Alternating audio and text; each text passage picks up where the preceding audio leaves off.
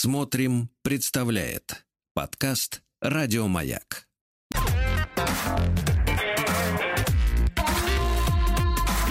Сергей Стилавин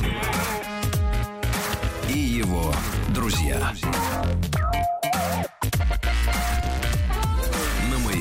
Ж, дорогие товарищи, сегодня четверг. У Владика настроение выражено бразильской музыкой. Не-не-не, это Кабо Верде, это в стиле Чеза... Чезари Эворы. Э, в стиле таком, я тут играю, а вы проходите мимо. А стиль в Москве следующий. Плюс два, Сергей Валерьевич, плюс два. Маловато, у нас минус. Да ладно, Маловато, да. Да. Послушайте, э, есть, э, есть несколько откликов, то есть разлетается по стране, по миру, я бы даже сказал, наша программа расхватывается как горячие пирожки долетает до Виктора, который сидит э, в Краснодаре и, и э, вспоминает о Таганроге. И вот такое письмо. Здравствуйте, Сергей и Влад.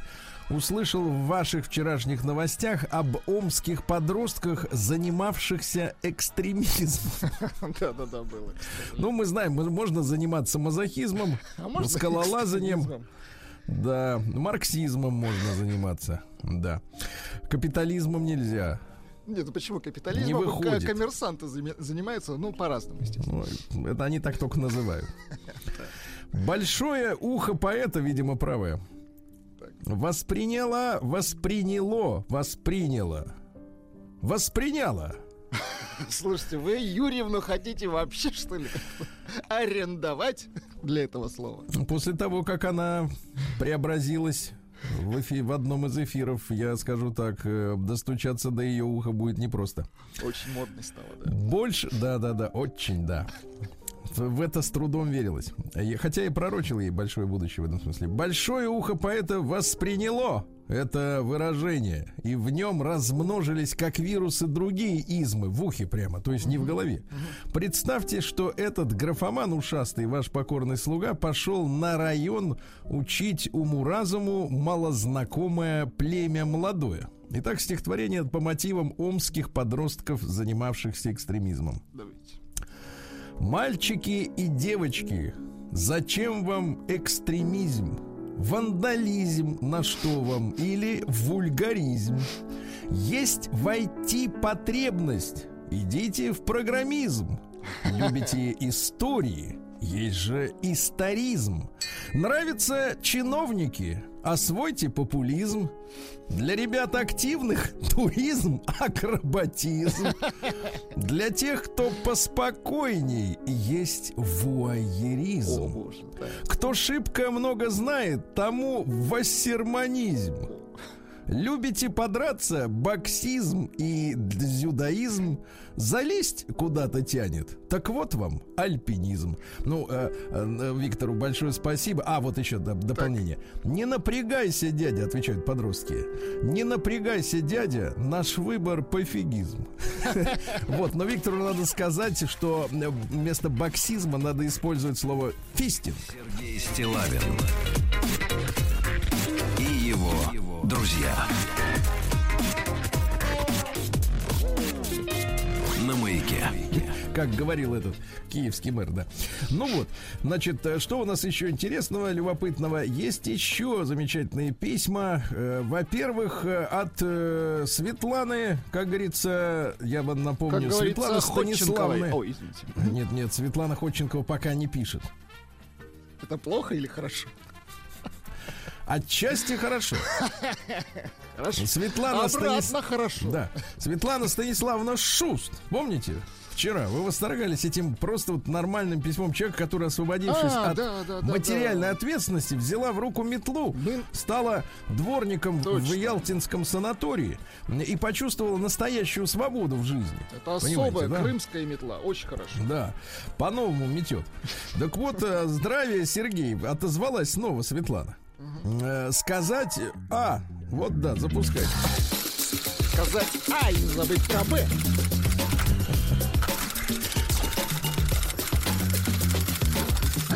Приемная нос. Народный омбудсмен Сергунец. Так, здравия, Сергей. По-военному почти. Сказать, что была крайне удивлена фактом прочтения в эфире моего письма к вам, да еще и на следующее утро, значит ничего не сказать. А как вы думаете, Владик, а вот люди, которые, например, вот в принципе пишут письма, они на что рассчитывают? Ну, мне кажется, что как минимум их прочитали. Как или, минимум. или женщины, например, которые пишут э, свои, размещают свои объявления в том же Пиндере. Они вот на что рассчитывают? На принца, на большую и какую чистую Слушайте, любовь. Ну, у нас же есть шикарное выражение вот по поводу на что рассчитывают эти Да. женщины, что Да. нет, нет, да и да. Ну, то есть это лотерейщицы. Но нет, это своего рода такая рыбная ловля, но с женской стороны, с женским таким вот. То есть из-под воды, что ли? Ну, Хотят рыбака за- заловить. Да, да, точно. Затащить в воду, точно. Очень хорошо. Рыбачка. Да, да. Удивляться люблю, особенно в формате чего-то позитивного. Удивили, благодарю. Да, позволю себе еще немного злоупотребить вашим вниманием и неожиданной благосклонностью к благодарному среднестатистическому слушателю, дворнику из Ялты. Я о приоритетах. Прожив жизнь и получив, на мой взгляд, недурственное воспитание и образование как показатель социалистической системы СССР, могу и хочу отметить первенство именно воспитания. Видите, не два красных диплома. Начиная с раннего детства всегда слышала как основу «не смей врать». Да, Сергей, в нашей семье, семье коммунистов и атеистов, Коммунисты, атеисты, да. кстати, в, стихе, в стихах Виктора нет еще атеистов, но, может, во второй части появится, культом была совесть и честность. Справедливости ради, непременно акцентирую на том, что мой случай это не исключение, а тенденция и особенность воспитания тех времен. Конец 60-х, начало 70-х. Даже видя крах ценностей, совпавший с крахом Советского Союза, я не перестала верить совести и честности. Знаете, несмотря на свой привитый с пеленок атеизм, Владик, любопытство, а скорее любознательность, помогло плавному переходу моих убеждений к вере в любовь и справедливость формата дохристианского ведичества. Ах, вот оно что. До христианского, очень хорошо. Да. Да, Глубоко э, зачерпнули-то. да, не разводя сопли по паркету, хочу выразить надежду, что российская действительность таки упрется в жизненную необходимость бросить все на воспитание последующих поколений. Именно воспитание подтянет и образование, и здравоохранение, и технический прогресс, который трансформируется в конце концов в энергию светлых душ. И канут в лету инфомаски. Я бы еще добавил бы инстасамки. Мода на педиа... Ух, ох, ох, как горячо стало сразу. Мода на иных. На- Давайте мода так. на... Даже не знаю, каким словом заменить. Потому что если сказать на тыр-тыр-тыр, так обидятся все, все вообще. Обидятся вообще все. понимаете? Потому что, в общем-то, это, это всем, все пользуются. всем по сердцу. Гламурные подонки и весь этот мусор подобного толка. Как-то так и размышляет дворник, выметая листву дикой фисташки. Эх, которая открывает сезон листопада в курортном поселке неподалеку от Ялты, а? Представляете? С уважением, Светлана Станиславовна Шуст. По скриптум. Владюше поклон. Он очень тактичен, прекрасно дополняет вас в диалоге, владеет чувством юмора, тактом и, как мне кажется, достойным воспитанием, как и сам Стилавин. Спасибо большое, Светлана Станиславовна. Да, Очень. вот такое письмо.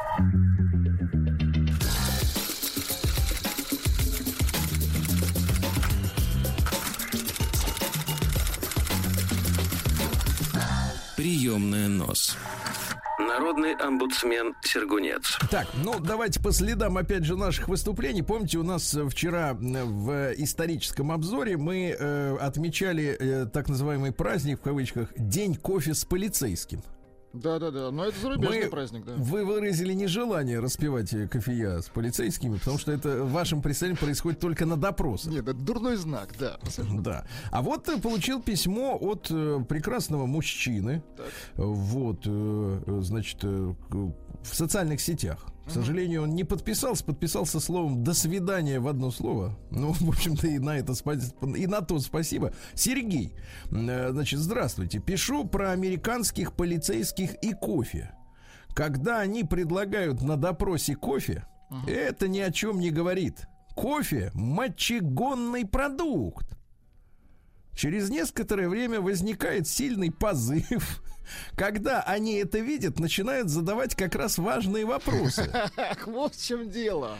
Да, вот, но не выводят э, в туалет, тянут до крайности, а дальше два варианта: или выкладывают им все, или можно, так сказать, эм, обделаться, да. Вот э, не, не благодарите, до свидания. Вот, вот так вот как Слушайте, ну используется гениально, кофе. Да-да-да. То есть, э, действительно, это мочегон, мочегонный напиток. Здесь не надо стесняться этого. И действительно, почему бы этим не воспользоваться там, на том континенте? Да, в этом смысле, конечно, и нам с вами надо поменьше пить, гонять кофе на улице, например. Вот люди, которые идут со стаканом, э, вот, э, Слушайте, с я вам так скажу, с в этим. принципе, гонять нужно меньше. Прием корреспонденции только круглосуточно. Адрес стилавинсобакабк.ру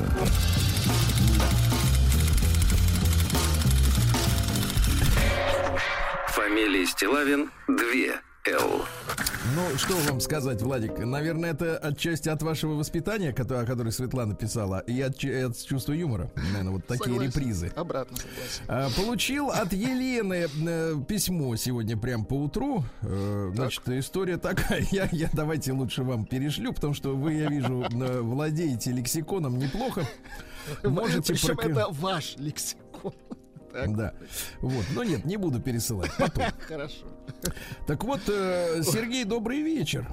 Пишет мне Елена. Случайно заглянула в экран монитора сына, а подсматривать Лена нехорошо. Ну, конечно. Который сидел над вопросами Олимпиады по биологии за шестой класс и увидела это. Значит, я сейчас вам опишу, что увидела э, Елена.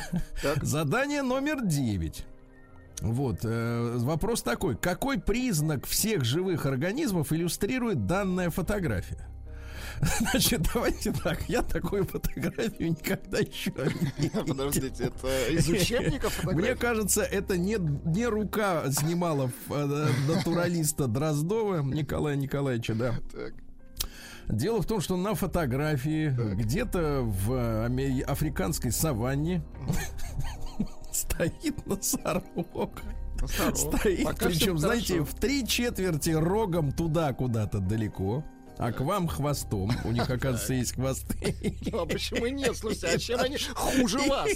Слушайте, и валит.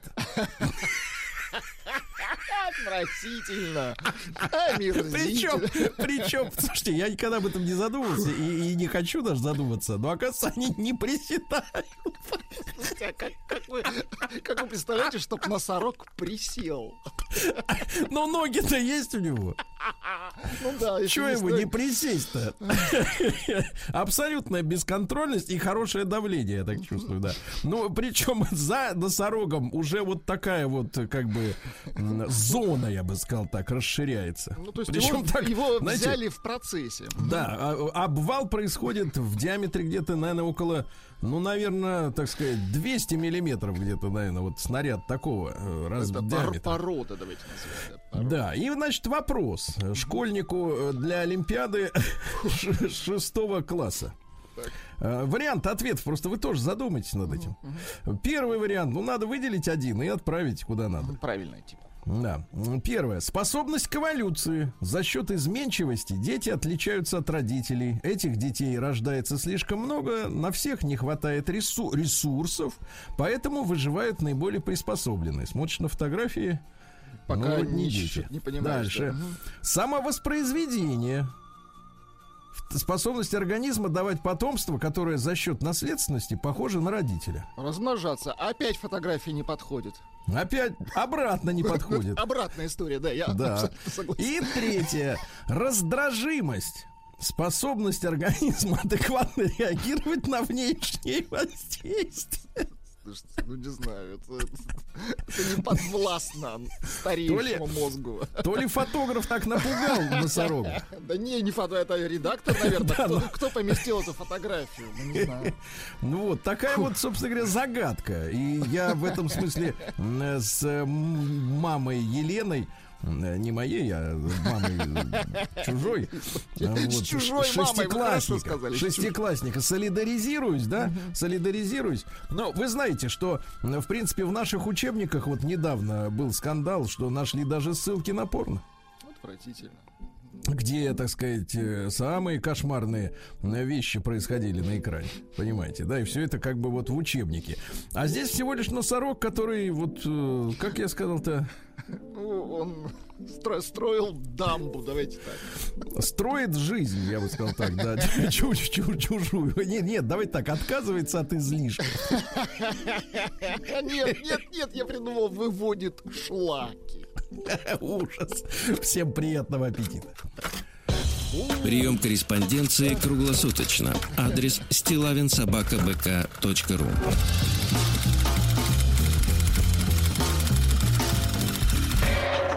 Фамилия Стилавин 2 Л. Так, ну и всколыхнул вчера Достоевский, помните, в теме дня Да. мы говорили о том, зачем этот писатель нам, которого очень любят немцы. Андрей из Ульяновска откликнулся. Привет, Серега и Влад. Все то, что сегодня было про Достоевского, идиота, преступление и наказание, все очень нужно. И требует особого внимания тех, кто прочитал, прочувствовал, прожил. Мне 45. Получил последний паспорт. Нет, брат, не последний. Сейчас электронный еще дадут. Подожди. Э, Значит, зовут Андрей в Ульяновском музыкальном сообществе. Зовут меня Андрей Польша. Красиво. Не, не встречал записи? Нет. Не бывал, да. Так как в конце 90-х жил в перебежку между сессиями в педагогическом в Польше. Потом волею судеб сходил в армию, женился с ненаглядной, заимел трех детей и без в ребро подцепил деваху на 15 лет младше. Потянула на навью. Как бы сейчас себя не крестил, не хлестал по спине щеплеткой с шипами. Шипами это ужас.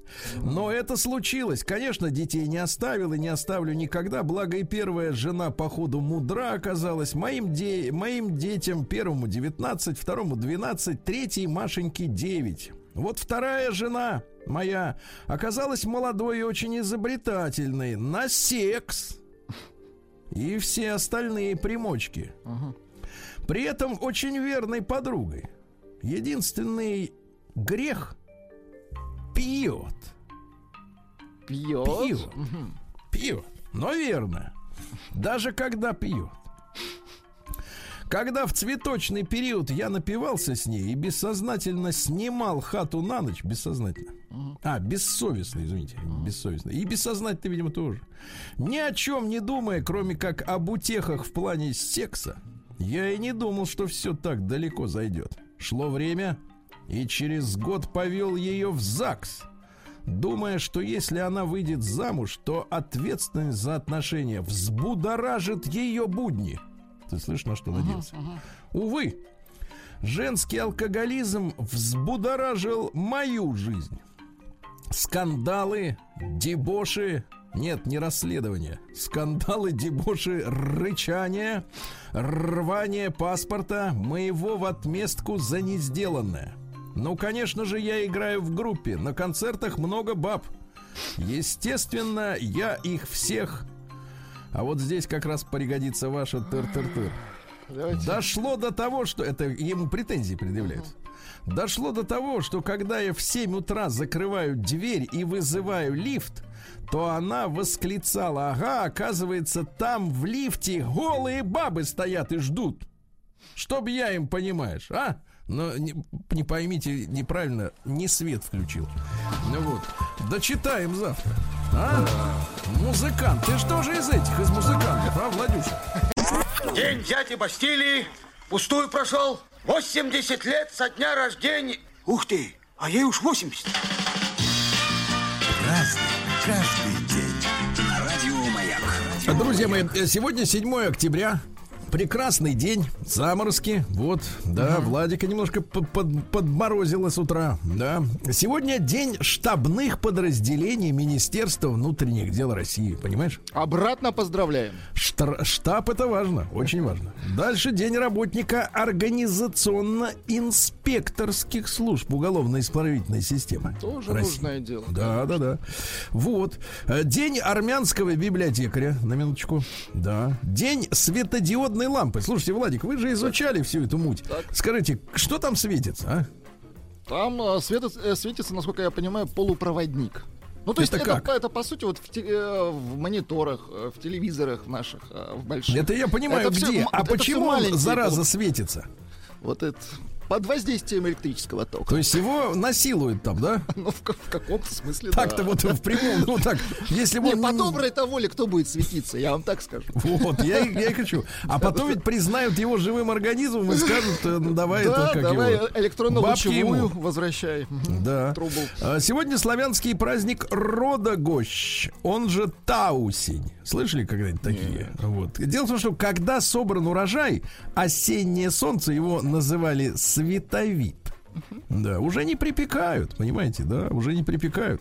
Вот, э, жрецы ходят босыми ногами по раскаленным углям и, так сказать, И говорят, я хоть же, я же. Нет, я же, я же потоптаже. О, хорошо. Дело в том, что жрецы избегают ожогов, вводя себя равномерными ударами в бубен в особое состояние транса. Понимаете? Круто. День Германской Демократической Республики. Мы вспоминаем эту прекрасную страну, которую поглотила ФРГ, правильно? Я считаю, что то, на Зря что... тол- поглотила, да? Нет, нет, они, ФРГшники, конечно, от этого выиграли, но э, я считаю, что они должны были страны объединиться на равных, а не просто одна другую съела. Правильно? Ну, как-то мягче, элегантнее, согласен. Хамство какое-то. Международный день невралгии тройничного нерва. Он знаете, где находится? Тройничный, не знаю. Да, да, да. Вот он, он находится на голове. Вот. Э, Под глазом он находится. Под глазом, хорошо. Да, нет, нет, серьезная история, что он может воспаляться. И бывают жгучие боли и приступы интенсивных простреливающих болей. Представляете? Да, да, да. Э, Прописывают противоэпилептические препараты, между прочим. Да, надо знать. Международный фестиваль гитары в Аргентине. Да. Э, День под названием Ты важен мне. Не нужен, а важен. Разные вещи. Да, да, да. Может быть и не нужен, но важен. Понимаете, такое тоже случается. День ванны. Вы когда последний раз принимали ванну? Слушайте, давно. Зря попробуйте. Очень много воды расходуется. А, Попро- А, у вас счетчик, понимаю. Конечно. А, День вежливых людей сегодня, хорошо. День кофе фраппе. Вот любите вот эти извращения? Фраппе, это, по-моему, холодный, нет? Ну да, а как дело-то было? Дело в том, что на международной торговой ярмарке в Салониках в 57 году представитель одной из шоколадных компаний Так. а, вот, э, представил новый шоколадный напиток быстрого приготовления для детишек, который м, достаточно было смешать в шейкере с молоком. Нет, нет, это не об этом. А его подчиненный, Так. Дима его зовут, вот, ища Дима, способ неплохо. во время перерыва приготовить себе растворимый кофе, бодягу, вот, который он обычно пил, э, нигде не мог найти кулер с горячей водой, и чайника нигде не было. Так.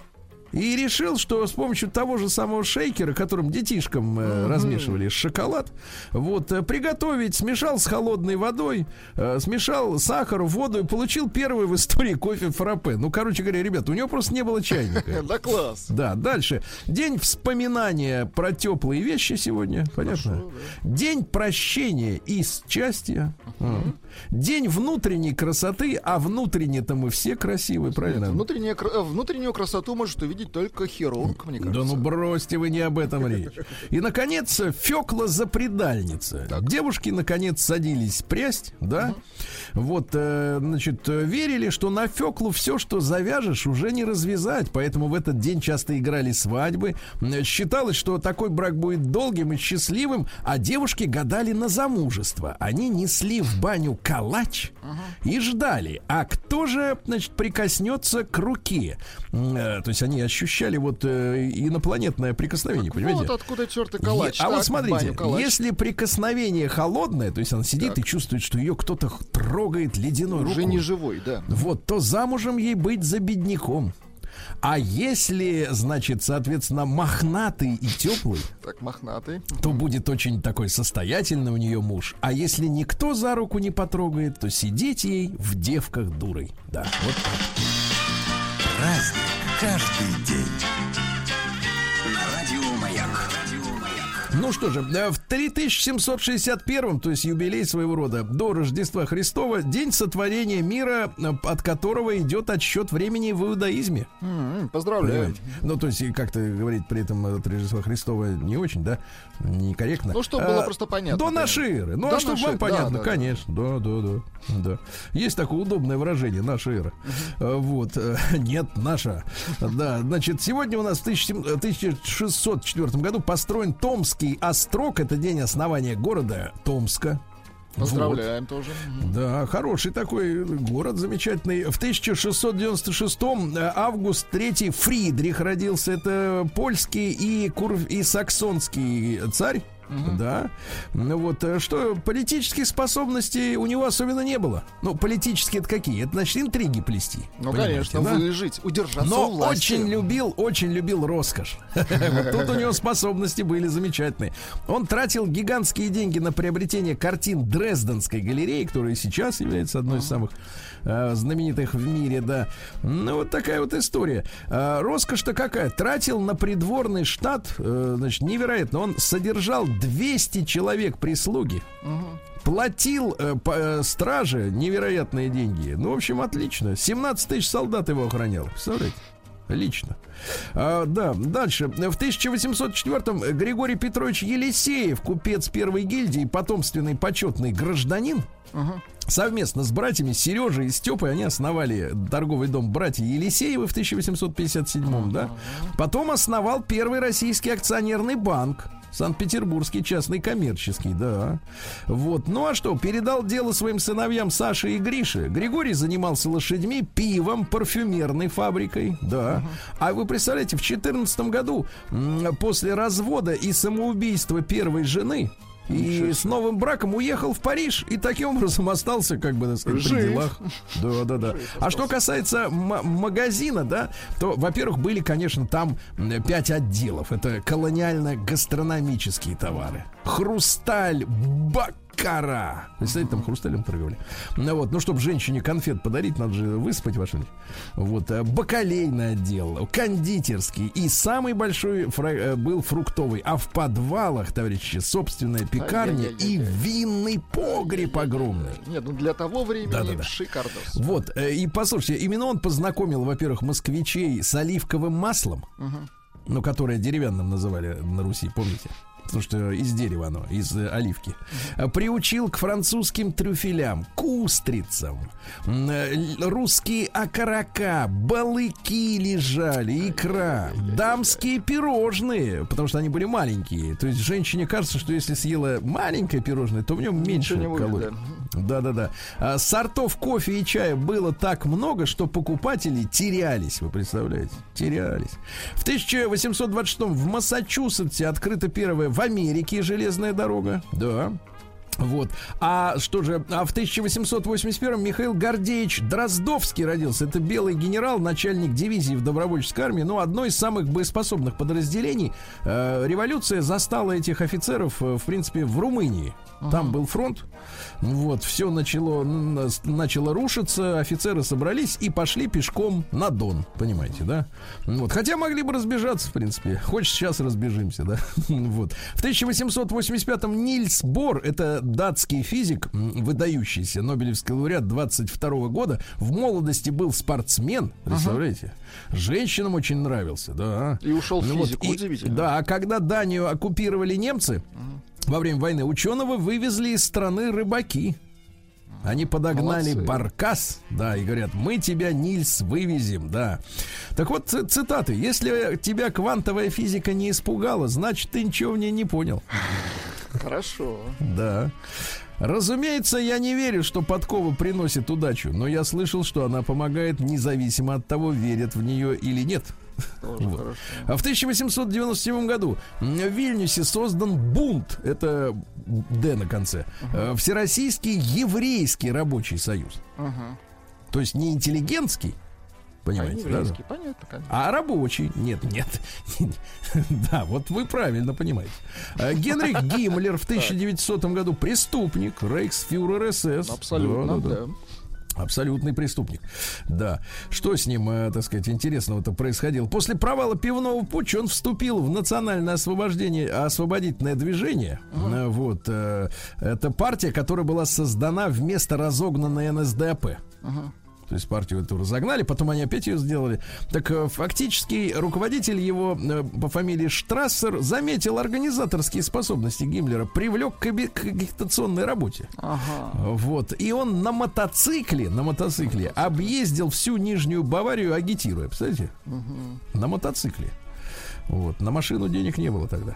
Вот. А что касается э, ситуации после войны, надел повязку на один глаз, ну так, чтобы труднее было узнать. Мундир унтер-офицера, ну то есть полевая Чтобы жандармерия. построже выглядеть, да? Да, и пошел он пешочком к датской границе с чужим паспортом на имя Хитцингера.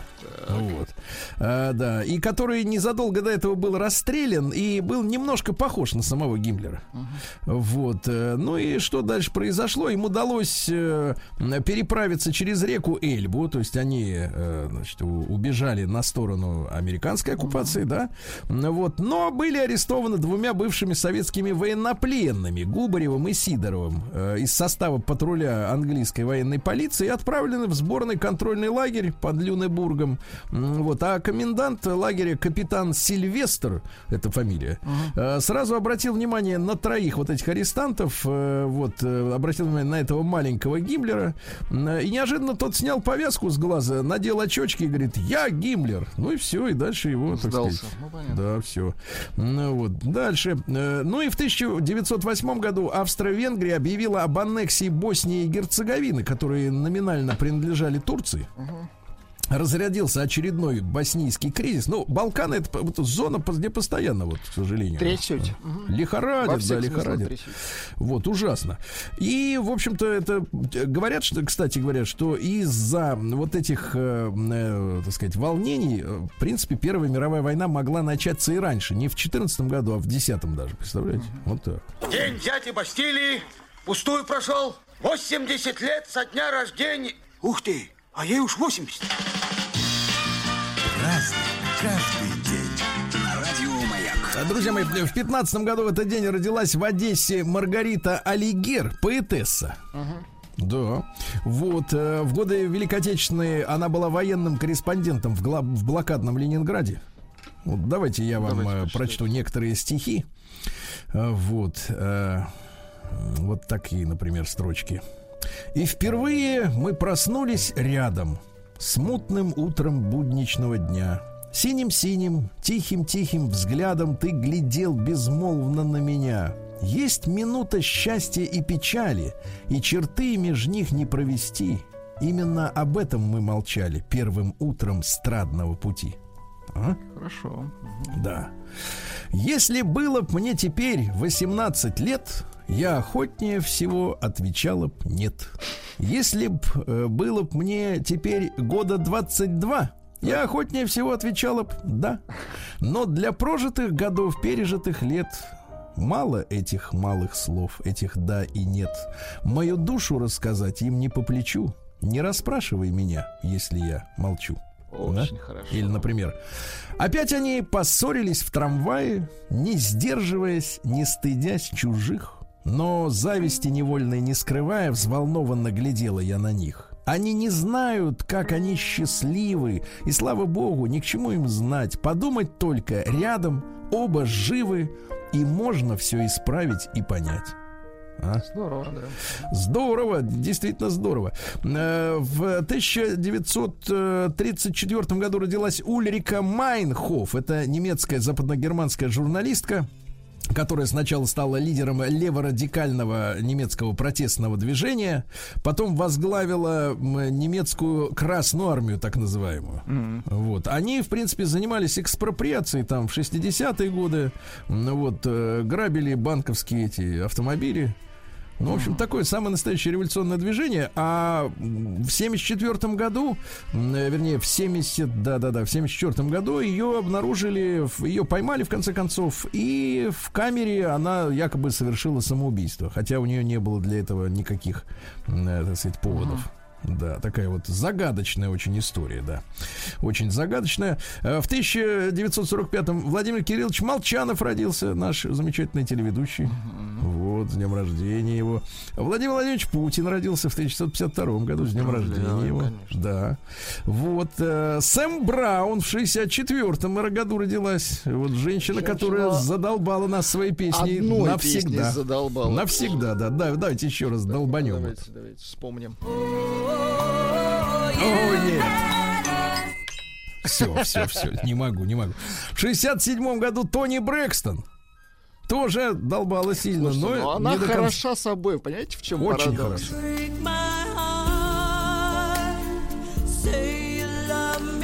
Скажи, что любишь меня опять. Да. Ну, у нее побольше песен было. Песен побольше, поэтому размазано.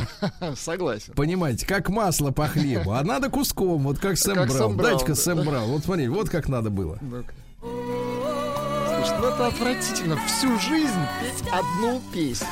Она у вас в голове поет одну и ту же песню. Да Всё, в слушал голове. ее альбомы, там больше ничего нет. Да, но в 68-м Том Йорк, вокалист Radiohead.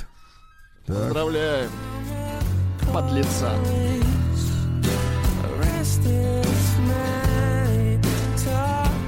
Да. Вот, ну что у нас, э, Руслан э, Каримович Нигматуллин родился, футболист. Нигма ты лучший, кричал э, лет 20 назад Рустам Иванович. Да. Вот, в 77 году в Советском Союзе была принята Брежневская конституция, которая изменилась, ну вот, изменила сталинскую конституцию 36 года, да. Какие статьи появились? Например, имеют право граждане на охрану здоровья. На охрану прям здоровья, ничего себе. Да. Где моя охрана? Ну-ка сюда Да. двоих охранять. А, право на пользование достижениями культуры. Ну, это из серии «Мы хотим видеть Точно, картины», я да, так да, понимаю. Да-да-да-да. Ну вот, э, граждане СССР должны заботиться о воспитании детей. Очень хорошо. А вот это Вот. хорошо. А дети обязаны заботиться о родителях, оказывать им помощь. Это в Конституции было записано, ясно? Вот так вот. В 81 году, друзья мои, сегодня, э, значит, следующее. В Египте произошло. Египетский парламент на следующий день после убийства Анвара Садата, помните, был такой там президент, избрал президентом страны Хосни Мубарака. Да-да-да. Да-да-да. А осенью 81 года террористические группы исламских фундаменталистов вот, объединились и организовали успешное покушение тогда на президента. Э, говорят, мстили ему за сближение с Израилем. Вот. Не хотел дальше исламизировать общество, понимаете, да? Там был намечен на 6 октября в Каире военный парад э, в честь годовщины арабо-израильской войны. Помните, мы вчера отмечали День египетской силы армии. Вот, парад начался в 11 утра по местному времени. А, Командующий при- принял, э, так сказать, рапорт. А Президент Египта в со- в сопровождении группы высокопоставленных лиц э, прошел на трибуну для почетных гостей. В первом ряду присел. А Справа от него, кстати говоря, сидел Мубарак, который впоследствии стал э, руководителем, да. И все шло по заранее намеченному распорядку, все нормально. Но в 11.40 артиллерийский грузовик, который двигался по площади в строю военной техники, внезапно остановился. Ну, то есть идут колонны, а он остановился. Оттуда выскочил лейтенант в десантной форме, форме и метнул в сторону трибуны ручную гранату. Вот тебе египетская сила, да. Да, да, да, да. Началась паника из-за взрыва этой гранаты. А Анвар Саддат поднялся из кресла и говорит: Да не может быть. Вот.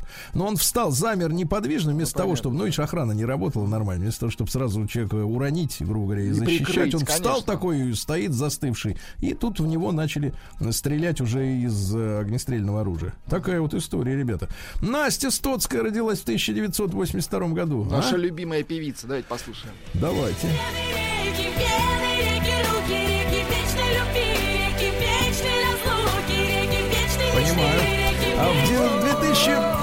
Чувствуете? У кого один брала и тот же запах, да? Запах тот же, да. В 2001 году американцы как раз начали в этот день военную операцию в Афганистане.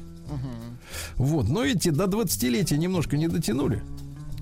Не издюжили. Да. Немножко не дотянули. Ну а какие достижения? Там, говорят, в 90 раз увеличилось производство наркотиков за это время. Да, и Вот они и- денег потратили. Да не, хорошо. Достижение ощутим. Ну, надо же было как-то компенсировать, правильно?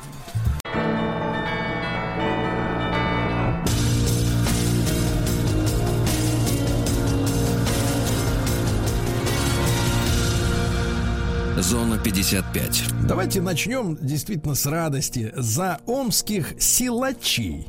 Дело в том, что омский силач Евгений Марков Так. вместе со спортсменкой из Магнитогорска Екатериной Зайцевой выиграли золото на турнире, э, ну скажем так, средневосточные силачи, который происходил в Дубае. Евгений Марков показал феноменальный результат, подняв 9 раз 140-килограммовое бревно за одну минуту. Ничего себе. Как Ленин на субботнике, понимаете? Вот. Ленин! Ну, 9 раз. 9. Девять раз как Ленин. Хорошо. А Екатерина Зайцева молниеносно выполнила лесенку подъемов камней. Так. Вот э, Лесенка. визуально, конечно, сложно представить себе это. Но успешно завершив рекордную попытку на 120 килограммах. Ну, прекрасно. Ну что там, прекрасно. молодцы, да. Конечно, до наших силачей подманивателем оленей в Европе очень далеко. Да, помните, на этой неделе тоже там эстонцы победили. За одну ночь машину Амича угнали и сразу сдали в металлолом.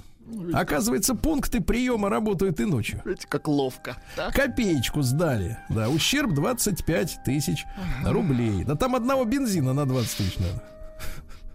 Омский нефтеперерабатывающий завод развивает э, технологии зеленой энергетики. Да вы что? Вы представляете, можно ведь и так, оказывается. А, так дело в том, что м, солнечная электростанция Омского НПЗ включает две с половиной тысячи фотоэлектрических модулей, вот этих батарей, да? Причем отечественного производства. И при помощи этих батарей обеспечивается электроснабжение непроизводственных объектов предприятия. Ну, например, столовая. Понимаете, кабинет какой-нибудь, да? Вот видите, можно не, не тратить нефтяру, чтобы э, освещать. Вот хорошо. Хорошо. А Мичка, получившая права несколько месяцев назад, 28-летняя, не заметила на переходе ребенка, и теперь ей выписали три протокола. Жаль. да. Вот. Ну, дело в том, что у молодых водителей очень плохо с вниманием, особенно если еще и смартфончик есть, музыка играет. Ну, в общем, не до этих, не до пешеходов точно. Мгм. На окраине Омска станет светлее к концу ноября. Надо продержаться всего полтора месяца, да. Да. М, Амичи рассказали о том, как заключить э, социальный контракт и получить 250 тысяч. Вы Это представляете, хорошо, уже четыре с половиной тысячи контрактов заключены на что? На открытие пекарен, сыроварен, ателье, разведение кур, на обучение и даже на поиск работы. То есть ты ищешь работу, а тебе платят. А? Класс. Очень хорошо. А бывшую чиновницу Степанову выпустили из следственного изолятора. Зачем? Общая сумма незаконно полученных средств превышает 2 миллиона рублей. Что значит зачем?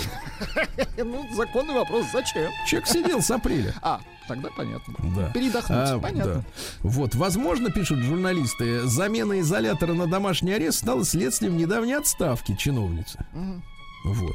Ну, да, трудно, конечно, вот искать на такие места, э, в общем-то, сотрудников новых, да. Немножко такой э, флер, не, не очень, да, такой вот флер. Ну, психически Общее. надо быть здоровым, да, абсолютно. Да, крепким таким, да.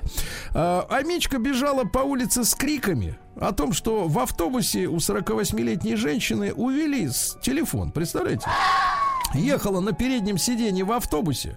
На остановке большевичка у нее парень вырвал телефон прямо из рук.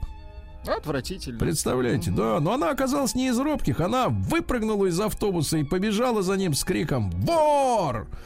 Вот. Ну и ему, ей помог, э, так сказать, таксист, который быстрее ехал, чем бежала Амичка. Э, Подрезал грабителя, загнал его в угол. Причем, что интересно, грабитель попытался избавиться от телефона. Я так понимаю, проглотить пытался. Ага. Вот. Но не удалось. Теперь 4 года тюрьмы Хорошо, грозит. Да. Прищучили его. Хорошо. А Меч повредил ногу при попытке обокрасть салон связи. Заработала сигнализация. Он как раз отдирал от стола ноутбук. Побежал, ногу порезал, бедолага, да. Ну и пару сообщений. Во-первых, в Омске зафиксирован всплеск велосипедных краж. А во-вторых, очень страшная, э, странная статистика. Больше всех посылок Амичи отправляют в Соединенные Штаты Америки. А вот здесь у нас уже есть вопросы. А что это они им туда отправляют? Шлют. Согласен. Бедствуют, что ли, там, в в США? да? Понятно. Ну, перейдем к приличным новостям, да. Сергей Стилавин и его друзья на маяке. А, Ну что, в нашу студию раз в час, э, это ни много и ни мало, заходит наш дорогой спортсмен, да, рассказывает новости спорта. Вы, Владик, тоже увлекаетесь мало-помалу. Вот, нет, например, нет, с- да и да. Да, А, судьбой, гандбол, например, гандбол. судьбой московского локомотива. А, Так вот, оказывается, выясняется, что руководитель по спорту и развитию этой команды Ральф Рангник, он немец, э, требовал от бывшего главного тренера железнодорожников э, Марка Николича конспектировать каждое занятие в заметках. Видишь ты. А он отказался, говорит, я не хочу делиться моими методами. Ну, во-первых, это творчество. Во-вторых, с Да. какого, да. А немец говорит, так не пойдет. Подожди, а так не пойдет по-немецки. Прошу вас. Так не пойдет? Да. Найн! Так не пойдет. Класс. Ну и все, и, рас- и расправились. да. Э, Таксист запер 19-летнюю студентку в машине, уговаривал ее пойти на свидание в Макдональдс. В ресторан. 19-летняя женщина вызвала такси к парку Горького. Ее отвезли до дома. После этого водитель заблокировал двери, начал делать вла- водитель иностранец. Иностранец. Начал делать непристойные комплименты и говорит: а давай покатаемся и пойдем на свидание в Макдональдс. Я тебя в ресторан Понимаете? приглашу. А почему не обустроить личную жизнь? Да. Ну вот Татьяна Буланова, э, значит, э, рассказывает о своей, о своих прекрасных отношениях э, с женихом-теннисистом, младше ее на 19 лет. Какие у них Ну вот. отношения? Она призналась, что для нее это не помеха. Татьяна говорит, что ее избранник настоящий мужчина, ясно? Нет, она сказала, мне теннисист не помеха. Потому что нет, так она, Татьяна, не говорила. Настоящий мужчина. Самое главное, чтобы был рядом настоящий мужчина, конечно. понимаете? Мы все в этом нуждаемся, в конце концов.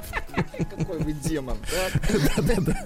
Да, Водителям открыли новую функцию в приложении госуслуги авто. Теперь в приложении можно доверить управление автомобилем другому лицу, вписанному в ОСАГО. Но, ну, тут пишут журналисты, что якобы инспектор выпишет штраф, если вы будете ездить без доверенности. Ну, на самом деле, доверенность на физлицо давно уже это ненужная история. Э, Вот, э, неправильно. Э, Министр обороны Сергей Шойгу наказал военных, которые отправились, отправили, значит, с- почетный караул на венчание Романовых в Исаакиевский собор. Понимаете, да? Вот в России будут изымать автомобили за пьяное вождение, это понятно. На- Модель из Москвы рассказала, как мошенники заманивают девушек на фальшивые кастинги. Ну-ка, как? Приглашают девушек 16-17 лет, размер 40-44. Есть у вас такое? Ну вот, э, но будет. э, че- через скайп предлагают пройти кастинг, например, в клип Моргенштерна, а потом требуют раздеться, чтобы убедиться в отсутствии на теле татуировок и шрамов, записывают все это дело. Я так понимаю, после этого шантажируют женщин голыми изображениями. Омерзительно. Вот так вот, да. Согласен. То есть те, которые вот, э, да, Э, 80% а, выпускников автошкол Москвы заваливают экзамены на права. Ну так, хоть как-то можем сдержать поток этих машин на дорогах, правильно? Ну вот. А Загрязненная наркотиками посетителей рок-фестиваля угрожает выживанию редких угрей. Понимаете, да? Сливают наркотики прям в угри. Понятно. Да. А в подъезде московского дома обнаружили более десятка чучел животных. Вот чучело. Вильфанд посоветовал не спешить переобувать машины на зиму. Говорит, еще не вечер. А, кстати, а Вот. что Тишковец молчит-то? А вот да, давайте посмотрим. Может, вот э, устроить вы между ними батл Да, такой, да? Да, да, Да, точно. нет. А я предскажу этой зимой минус 40, например. А? А потом при- привлечь, привлечь, да. А, Водонаева Алена, знаете такую? К сожалению. Осудила знаменитостей за то, что те тайно используют инстаграм-маски, э, улучшают э, состояние своего лица или кожи и говорят, что они такие есть на самом деле. А они не такие, ясно? Жаль. Вот. На пивоваренном заводе в Питере Балтика, знаете такой прославленный Ну, завод, из-за технического сбоя в 720 банках вместо пенного оказалось оказалась просто вода. Да, может быть, и здоровее будут люди, а? Да, кому-то, может, это поможет переоценить себя, да, переосмыслить. Ну и, наконец, что? Э, тревожное сообщение, Владик. Ну, Власти Петербурга планируют отслеживать перемещение горожан и туристов через сим-карты. Это вызывает только одно, одну мысль. А что, до этого не отслеживали?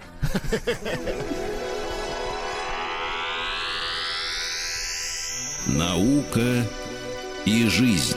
Страшная новость, товарищи. Цветение водорослей вызывает у людей неврологические проблемы. Вы представляете? Да-да-да, прямо попадают эти, значит, токсины в сточные воды, потом проходят через переработку, попадают в людей, вызывают, например, депрессию. А? Вот. Американцы, вот это самая жуть, Владик. Американцы научили нейросеть, ну то есть искусственный интеллект, шпионить за людьми по теням, которые люди оставляют на стенах. Ничего себе. Ты представляешь, даже тень уже имеет, так сказать, авторский характер. Опасно иметь тень, согласен. По- э, э, В полдень, как там, тени Да, не да. отбрасывают в пол. там. Полдень тени нет практически, да. Да, э, да, все ходите в полдень. Психотерапевт назвал незаметные признаки зависимости от смартфона. Например, такой признак, если вы постоянно боитесь его потерять. Зоологи выяснили, что обычная собака запоминает 26 слов, А необычная. а выдающаяся 100. Понимаете, вот так. Неплохо. вот. Может разговаривать фактически уже. Астрономы придумали, как искать планеты-сироты. Так. Ну и хорошо. Черви-нематоды разрушают собственные тела, вскармливая потомство в... да. Хорошо. В, Иерусал- в Иерусалиме Так. нашли 2700-летний частный туалет. Он был признаком богатства. Ну, как сейчас в Непале, вы знаете, и в Индии, да, если у человека есть свой туалет, это считается богатым человеком, да.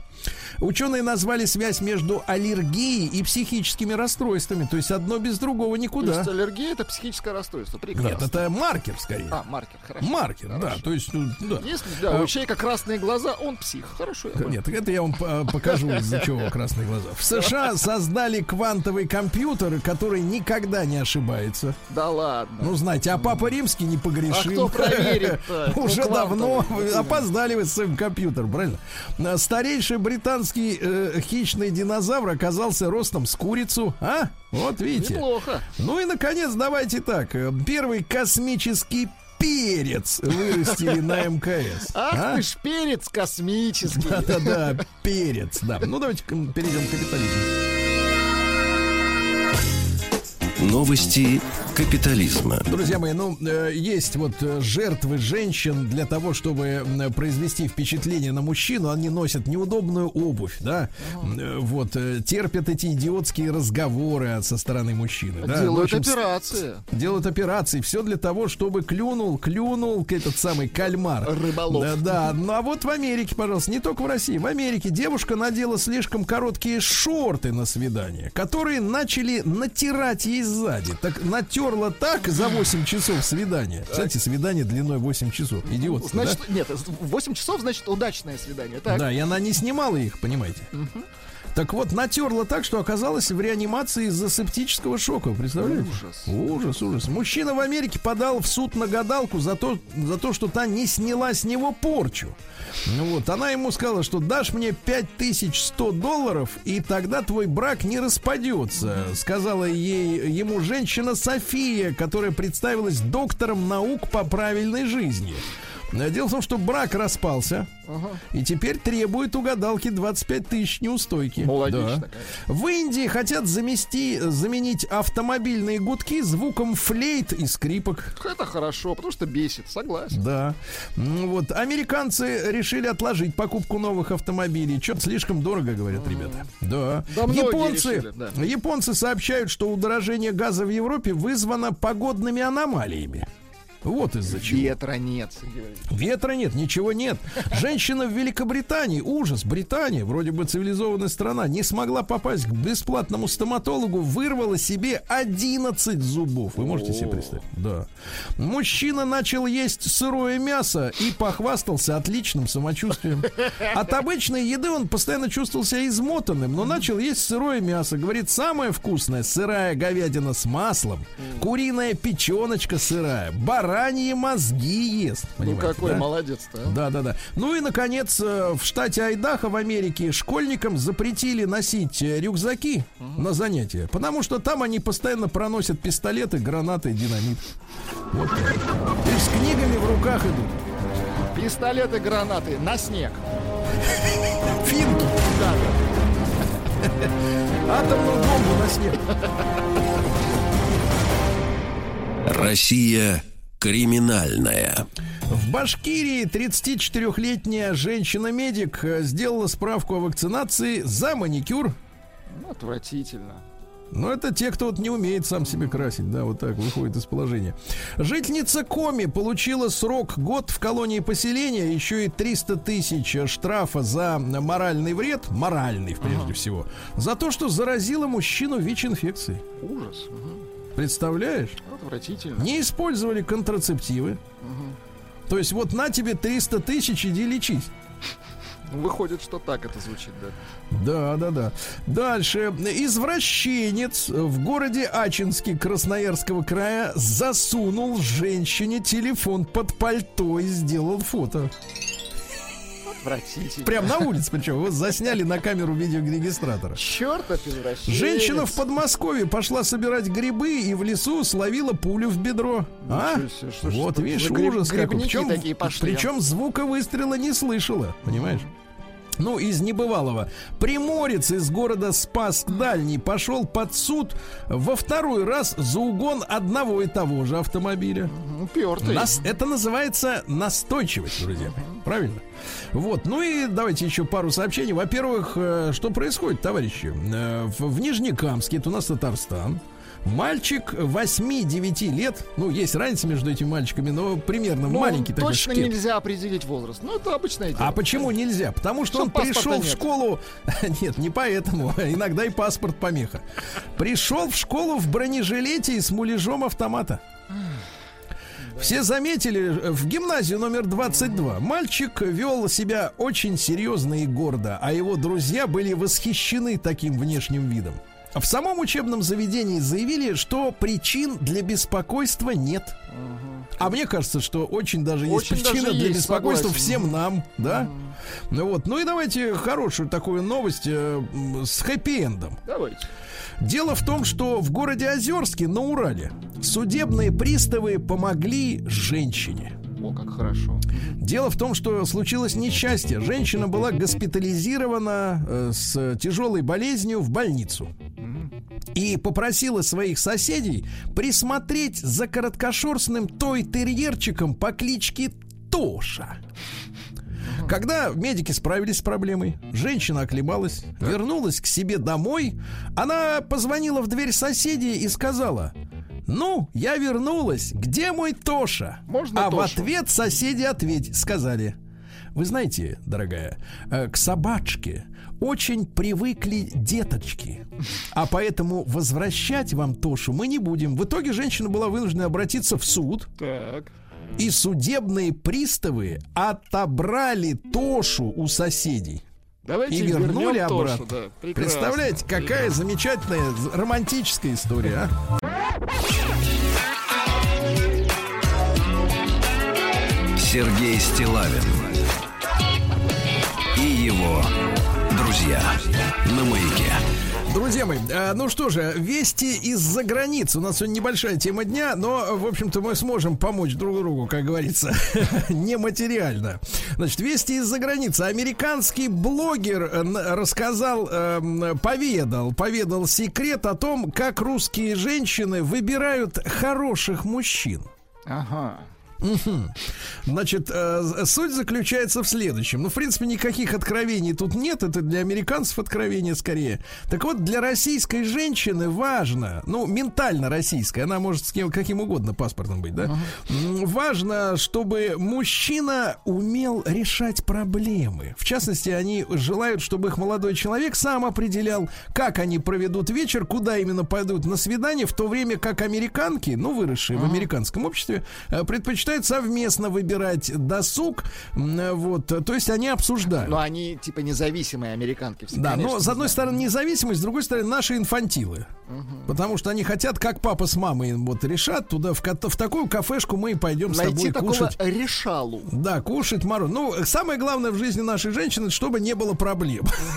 Вот, то есть должен найтись человек, который эти проблемы решит, да, и скажет, ничего, не парься, я все сам решу, да, вот это вот а, основная фраза, потому что самое противное ощущать, что, в принципе, ну что-то вот как-то надо в жизни делать самой, да, это неприятно, я согла- согласен с этим, мы, мы постоянно находимся в этой ситуации, ценно нужно делать что-то самому. Но это вот э, взгляд американца на наших, э, так сказать, женщин, ну и, и, и, как говорится, и бог с ним.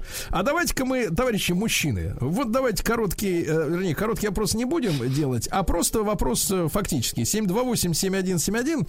Как определить кстати, не самый юмористический вопрос, очень серьезный для нашей молодежи, которая слушает. Как определить хорошую женщину? А? Или свою женщину. Нет, нет, свою это знаешь, когда среди хороших с этой лучше всего. Это я тебе покажу, как это определяется. Там, там все не, не сложно, там небольшое математическое вычисление. Вот. А давайте ка- просто хорошую. Вот как определить, что эта женщина хороша? Да? Вот давайте, 728-7171, наш телефон. Так сначала вроде хи-хи-ха-ха, а так вот призадумаешься и думаешь, а действительно, а как? Вот по какому признаку, да? Я вот Михаила Михайловича Жванецкого, светлая ему память, да, м, как-то спросил, у нас был эфир, э, вот, э, помните, да, наш проект двухчасовой, э, так сказать, да? Классики на маяке, да. Шикарный Классики проект. на маяке. И я спросил Михаила Михайловича, говорю, Михаил Михайлович, а вот как узнать действительно ту женщину, э, которая вот... э, Хороша. э, хороша и твоя, на ваш вопрос отвечаю, да? А он, недолго думая, так вот улыбнулся, как всегда, и сказал, а твоя тебя дождется обязательно. Красиво, поэтично. Поэтично, да. Ну давайте, а мы просто хорошую давайте, потому что сейчас очень важно мужчине разобраться и действительно не связаться с какой-нибудь шалалула. Давайте вот так, да. Давайте Вячеслав, он тертый калач, разбирается в женщинах на, на На раз. раз-два. Да, Слава, доброе утро. Как узнать? Доброе утро. Я просто думаю, что, Сергей, вы, э, ну я, естественно, то также э, болею тем, что мы относимся к браку, который в наше время уже совершенно изменился. Но нету сейчас такого, то, что мы с вами смотрели в Теритополе на Плющихе, нет сейчас таких женщин, поэтому если вы имеете в виду, что как найти женщину с морально-психологическим, этическим багажом 70-х годов, ну их сейчас нету, Сергей, их, они все. Нет, ну, из Те, того, которые выпускались, есть, они разобраны. А из того, что есть, у них другое совершенно отношение к браку. То есть сейчас действительно нету такого, что мужчина такой же, как я, взяли за руки и из э, коммунальной квартиры пошли в сторону Кутузского проспекта хорошей пятикомнатной квартиры. Ну, нету сейчас такого. Сейчас это красивая, нормальная девчонка, да, ее так воспитывают. И я, кстати, также воспитываю свою там младшую дочь, что не надо с Васей, с колхозником из э, так называемого, сейчас это не ПТУ называется, а сейчас называется колледж, да, не надо с ним просто, в принципе, пересекаться. Отвратительно. Так, понятно, таких нет. Итак, хороших нет, хорошо. Но я, я, честно говоря, не знаю, почему Слава подумал сразу про, про брак. Я просто имею в виду, вот хорошая женщина, да, хорошая. Давайте Артемий из Санкт-Петербурга. На 20 лет Артемий младше, чем Вячеслав. Может быть, еще наполнен иллюзиями. взгляды, да. Артемий, доброе утро. Пожалуйста, как Доброе определить, утро. Да, как определить, что эта женщина хорошая? Да, я, я, конечно, менее тертый калач, как предыдущий оратор. Вот. Нет, ну, я считаю, что э, девушку нужно определять, наверное, на вторую, на третью встречу, да, в принципе. Ну, хорошо, но как? И, э, да, и самое главное, то есть это все, все, чтобы встречи последующие были не в каких-то ресторанах, а как, ну, вот, на каких-то прогулках, э, ну, вот, в каких-то таких вот местах, где э, нет финансовых каких-то вот затрат. Вот, тогда, в принципе, я думаю, что девушка уже себя показывает, э, ну, вот... э, Ну хорошо, и вот, и вот смотри, она, себя, она начинает себя показывать, и хорошая себя показывает. Как? Вот что мы видим, что если она хорошая, то как она себя ведет? Ну, скромная, наверное, то есть... м, То есть есть жрать не просит, даже на третьем свидании она не говорит, пойдем хоть бульона похлебаем, да, с лапшой какой Жадный я думаю, ты, да. жадный ты, Артемий, жадный, а мужчина должен быть щедрым, ясно? Жадина ты, жадаба. Давайте и Ваню из Москвы, ему 30. Ванечка, доброе утро. Доброе утро, доброе утро. Да, Ваня, как узнать хорошую женщину, девушку? Что она хорошая? По походке? Ну, по, по своему опыту скажу, если девушка хорошая, то с ней хочется сходить в культурное место, там, консерваторию, театр и поехать в интересный отдых. Там, а если женщина не очень, куда с ней А можно если пойти? шалалула, то То куда поехать пойдем, хочется? да? На, к- на катерок Естественно, сразу. Естественно, клубешники вот эти все кальянные, куда там еще? Понятно. То есть хорошая, она тянется к искусству, правильно? Ну, Так, ну пока... ну, надо искать в музее. Я, я, честно говоря, в большей степени, ребята, каких-то каких-то человеческих качествах. Потому что вот эта история с тем, что женщины наши действительно хотят, чтобы мужик взял на себя, они же говорят, всю ответственность, да, пусть сам выбирает, куда мы пойдем. Я не хочу волноваться, пусть он сам все обеспечит, пусть все будет классно. Давайте, какие качества самые хорошие Ну женщины? вот что пишут Али- наши Давайте. слушатели. Пишет Станислав Шоколадов, э, постоянный спецкор. Доброе Так. утро. Сжать, постучать. Если трещит, то хорошее. Нужно брать.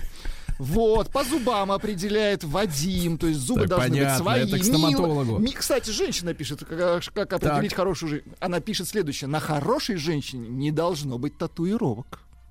О, как. Ну, да, это пишет ну, и- да.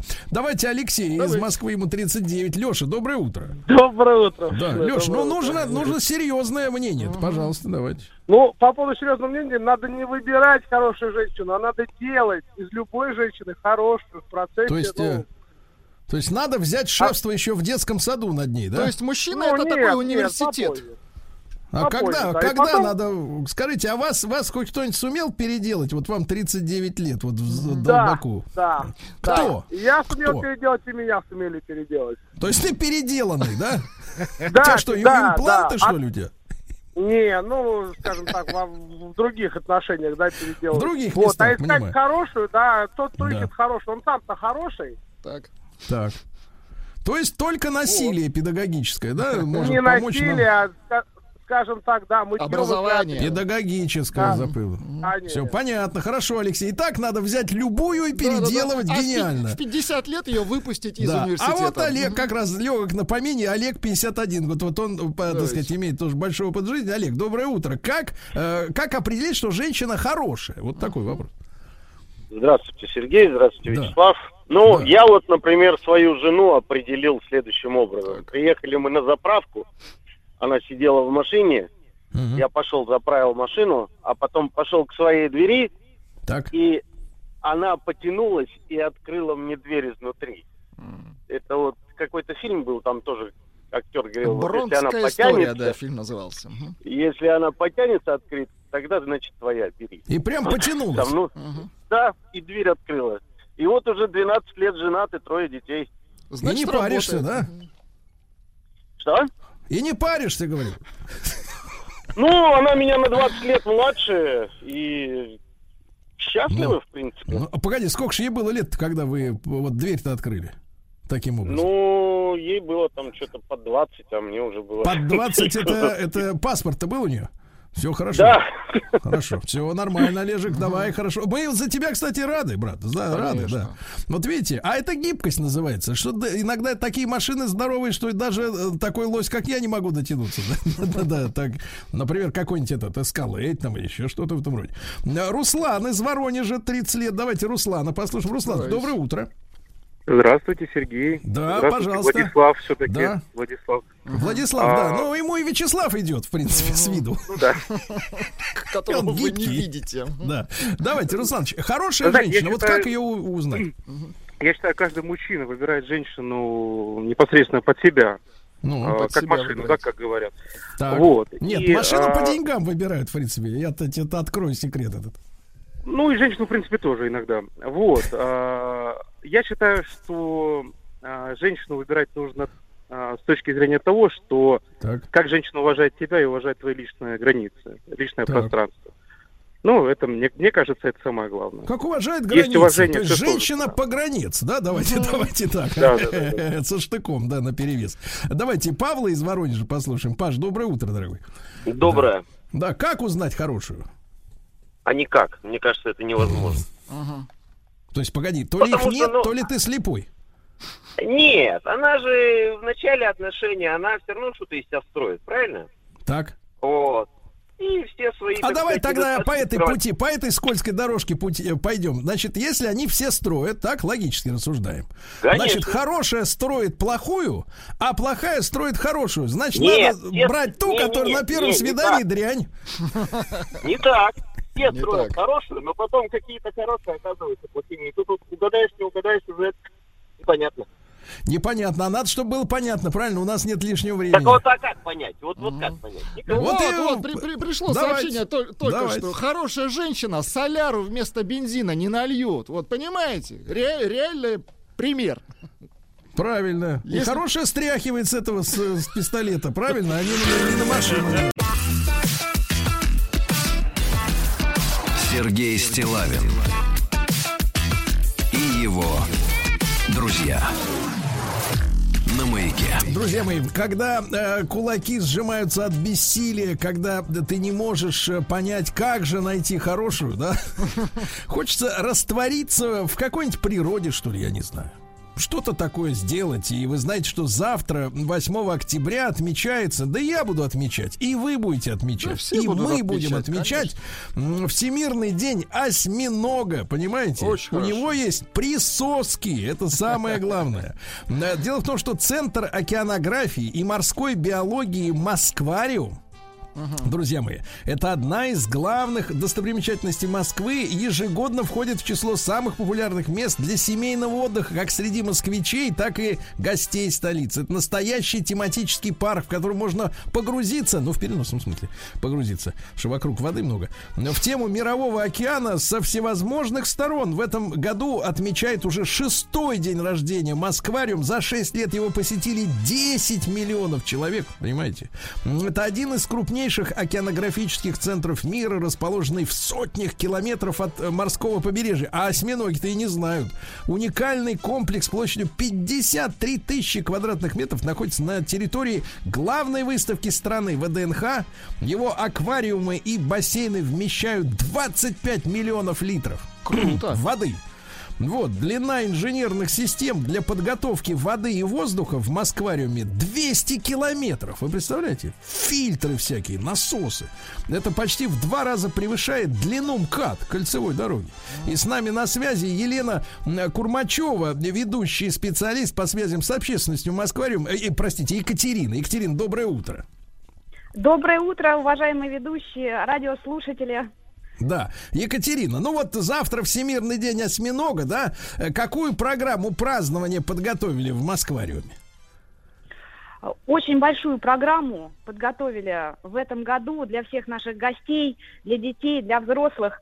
Гостей ждут творческие мастер-классы, танцевальный флешмоб, тематическая экскурсия, лекция и много-много всего интересного. И, кстати, в этом году мы решили немножко уйти от такого классического стан- стандарта лекции и внедрим практическую часть. Наши участники смогут приготовить морское угощение для нашего Так. осьминога Аристотеля. Да-да-да, именно так. И для этого мы пригласим водолаза, ихтиолога и, между прочим, настоящего кондитера, чтобы приготовить лакомство из морских деликатесов, кальмаров, лангустин, креветок, рыбы, водорослей для нашего любимца. Так что не пропустите, лекция бесплатная, и сразу Так. после нее мы посмотрим, как Аристотель будет принимать это подношение от нашего водолаза. И Так, так, отправимся на экскурсию. Это ж во сколько будет э, кулинарное шоу нач- начинаться? Наше кулинарное шоу будет начинаться примерно в 12.20, а сама лекция начинается в 12. Чтобы принять в ней участие, нужно записаться по телефону нашего колл-центра. Так. И, собственно говоря, иметь просто хорошее настроение при себе, больше Да. ничего не потребуется. Так, Вот так, так, так. Скажите, пожалуйста, а вот кальмаров и водорослей должны принести с собой посетители лекции или у вас уже есть на месте? Очень хороший вопрос. На самом деле, Сергей, мы очень внимательно отбираем морские деликатесы в корм обитателям Москвариума. Они проходят э, систему отбора по 18 критериям качества. Так. Поэтому исключительно все в Москвариуме готовится, и эти ингредиенты будут э, во льду вынесены нашими специалистами прямо на лекцию. Вот Мгм. такая история. Так, Екатерина, а вот, вот расскажите нам, пожалуйста, про Аристотеля. Во-первых, насколько это здоровенная штуковина? Аристотель – это, наверное, один из самых любимых обитателей Москвариума. Живет Так. в начале нашей экспозиции. Это гигантский осьминог или осьминог Дафлейна. Это как раз самый крупный вид из э, всех других видов осьминогов. И у нас на экспозиции живет обитатель размером примерно полтора, максимум два метра. Это размах его щупалец. Это красавец, настоящий умница, очень обаятельный, сообразительный и э, интеллектуальный обитатель. Мы заметили, что он узнает наших водолазов и по-разному относится к своим кормильцам. У него Так, есть так, свои так может тех-то, тех-то, кого не очень любит, пореже к нему впускать туда, да, в, это, в воду. Вот, вы скажите, Екатерина, а вы вот лично почувствовали, что вот у вас был интеллектуальный контакт с осьминогом? А, лично я Да. люблю за ним наблюдать. Дело Так. в том, что ведет он достаточно скрытный образ жизни и днем предпочитает дремать или прятаться. У Да. осьминогов еще интересная особенность, они мимикрируют и пытаются слиться с окружающей средой, и поэтому не всегда их заметно. У него есть любимое местечко, ущелье, но при этом, когда мы проводим кормление, а проходят они три раза в неделю в 12 часов, расписание на нашем сайте, э, то осьминог заранее, чувствуя, что часы тикают, время подходит к общению с водолазом, просыпается, меняет цвет, становится таким пурпурным, розовым, начинает танцевать, разбрасывать щупальцы, подплывает к месту, где выходит водолаз и встречает его. А со своим любимчиком просто начинает танцевать настоящий вальс. Так, так, Они погодите, погодите. кружат. Екатерина, Екатерина, вы сейчас э, вдохновили нас. Погодите, то есть он может еще и цвет менять. Я вот вижу фотографии, посмотрел, да, забил просто в поисковике Москвариум осьминог Аристотель. Слушайте, замечательные фотки. И действительно, вот он здесь представлен как такой красный, ярко-красный, как флаг советский. А какой он э, еще бывает? Какого цвета? Он бывает беловатого оттенка и коричневатого, когда пытается скрыться в своем ущелье и принять э, цвет окружающей среды. Когда он краснеет, это значит, он проснулся, он активен, он И голоден, хочет он есть. любопытен. Да, да. А еще у него очень необычные глаза. Вот, кстати, к теме интеллектуального контакта. У Да. меня есть ощущение, что он внимательно наблюдает за теми, кто находится по ту сторону стекла, когда он бодрствует. Это Да. очень необычный взгляд, потому что форма зрачков у него прямоугольная. Ага. Есть на что посмотреть, глаза выразительные. Прямоугольные.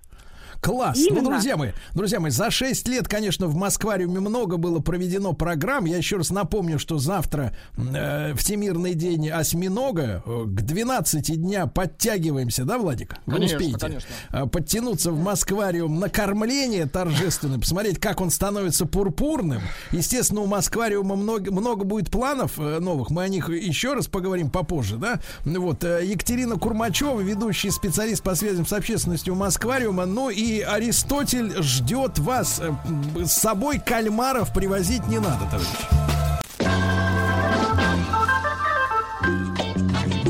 А головной убор, между прочим, так не носят. Я шляп-то никогда не носил. Я только купил для солидности. Я ведь институт недавно кончил. Пожалуйста, пожалуйста. 50 оттенков стильного. Друзья мои, э, итак, в нашей студии Алексей Сухарев, стилист, преподаватель в МГУ Fashion Industry. Блог э, в инстаграме Але- Алексея Сухарев э, Стайл. Алексей, доброе утро. Доброе утро, здравствуйте. Ну, рады нашей новой встрече, теперь уже осенней совершенно, да. Да. И сегодняшняя наша тема это, товарищи, красота в деталях. Да?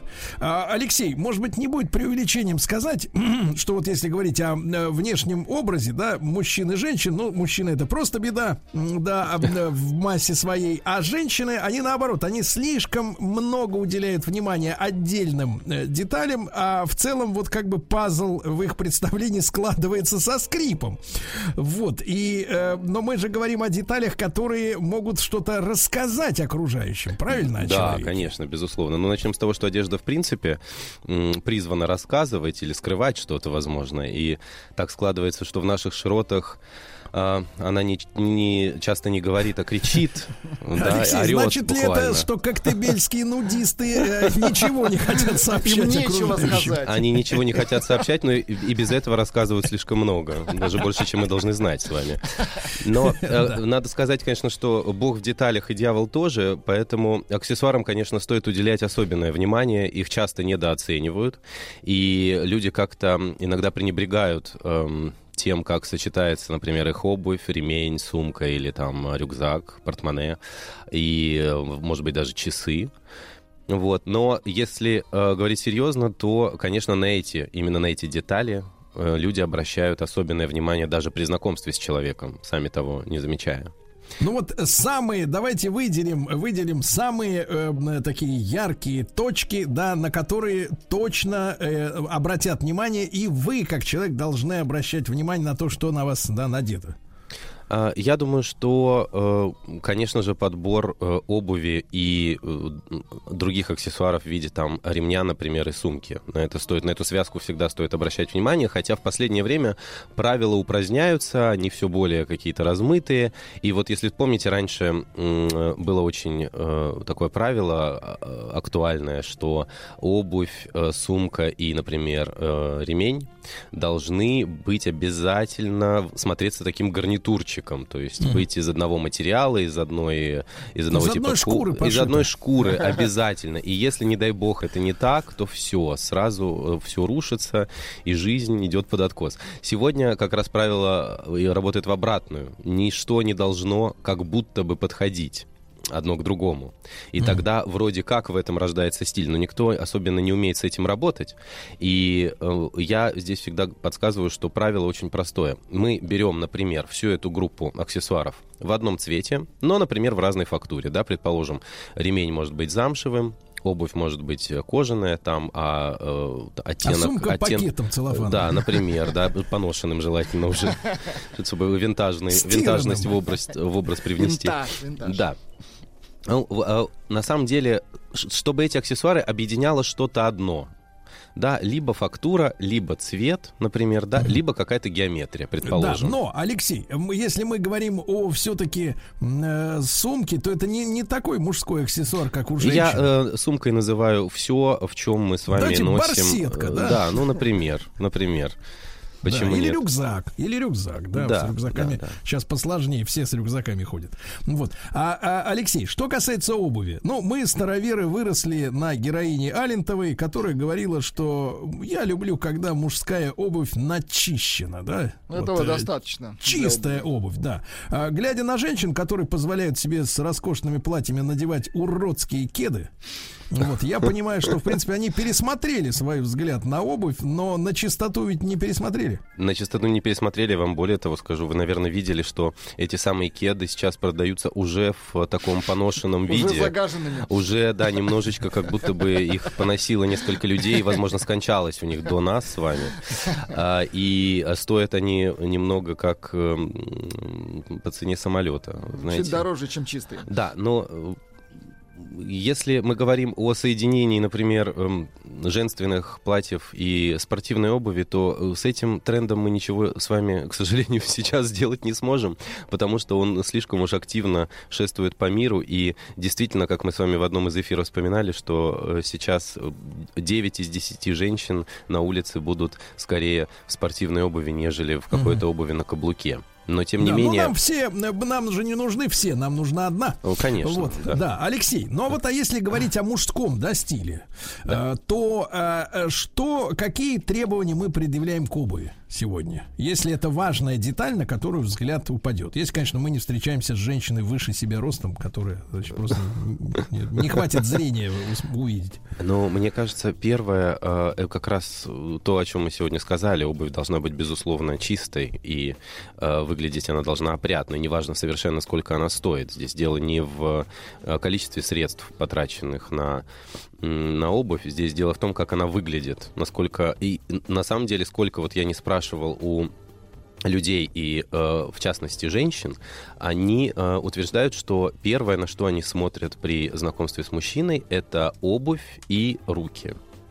Вот э, поэтому, видимо, э, на эти конечности стоит обращать Очень, особенное очень внимание. странно, кстати, Алексей, да, что э, это первое, на что они смотрят обувь, и первое, с чем они сами расстались, это сами расстались с элегантной обувью. Но я думаю, что на самом деле это немножечко неправда, и, наверное, я надеюсь, что они все-таки смотрят на лицо в, в первую очередь, а потом уже на обувь, потому что так, знаете, обувь приглянется, а потом взгляд выше переводишь, а там... Там не очень. А там, А там не всё. лицо. А там, да. А рожа, да. Да. А, значит, Алексей, а что касается рук, э, руки, какими они должны быть? Э, Они такими руки массажиста или Как что у имеется в пианиста? виду? Ну, я, я подозреваю, что когда женщина говорит, что она смотрит на руки, я подозреваю, что она смотрит на часы.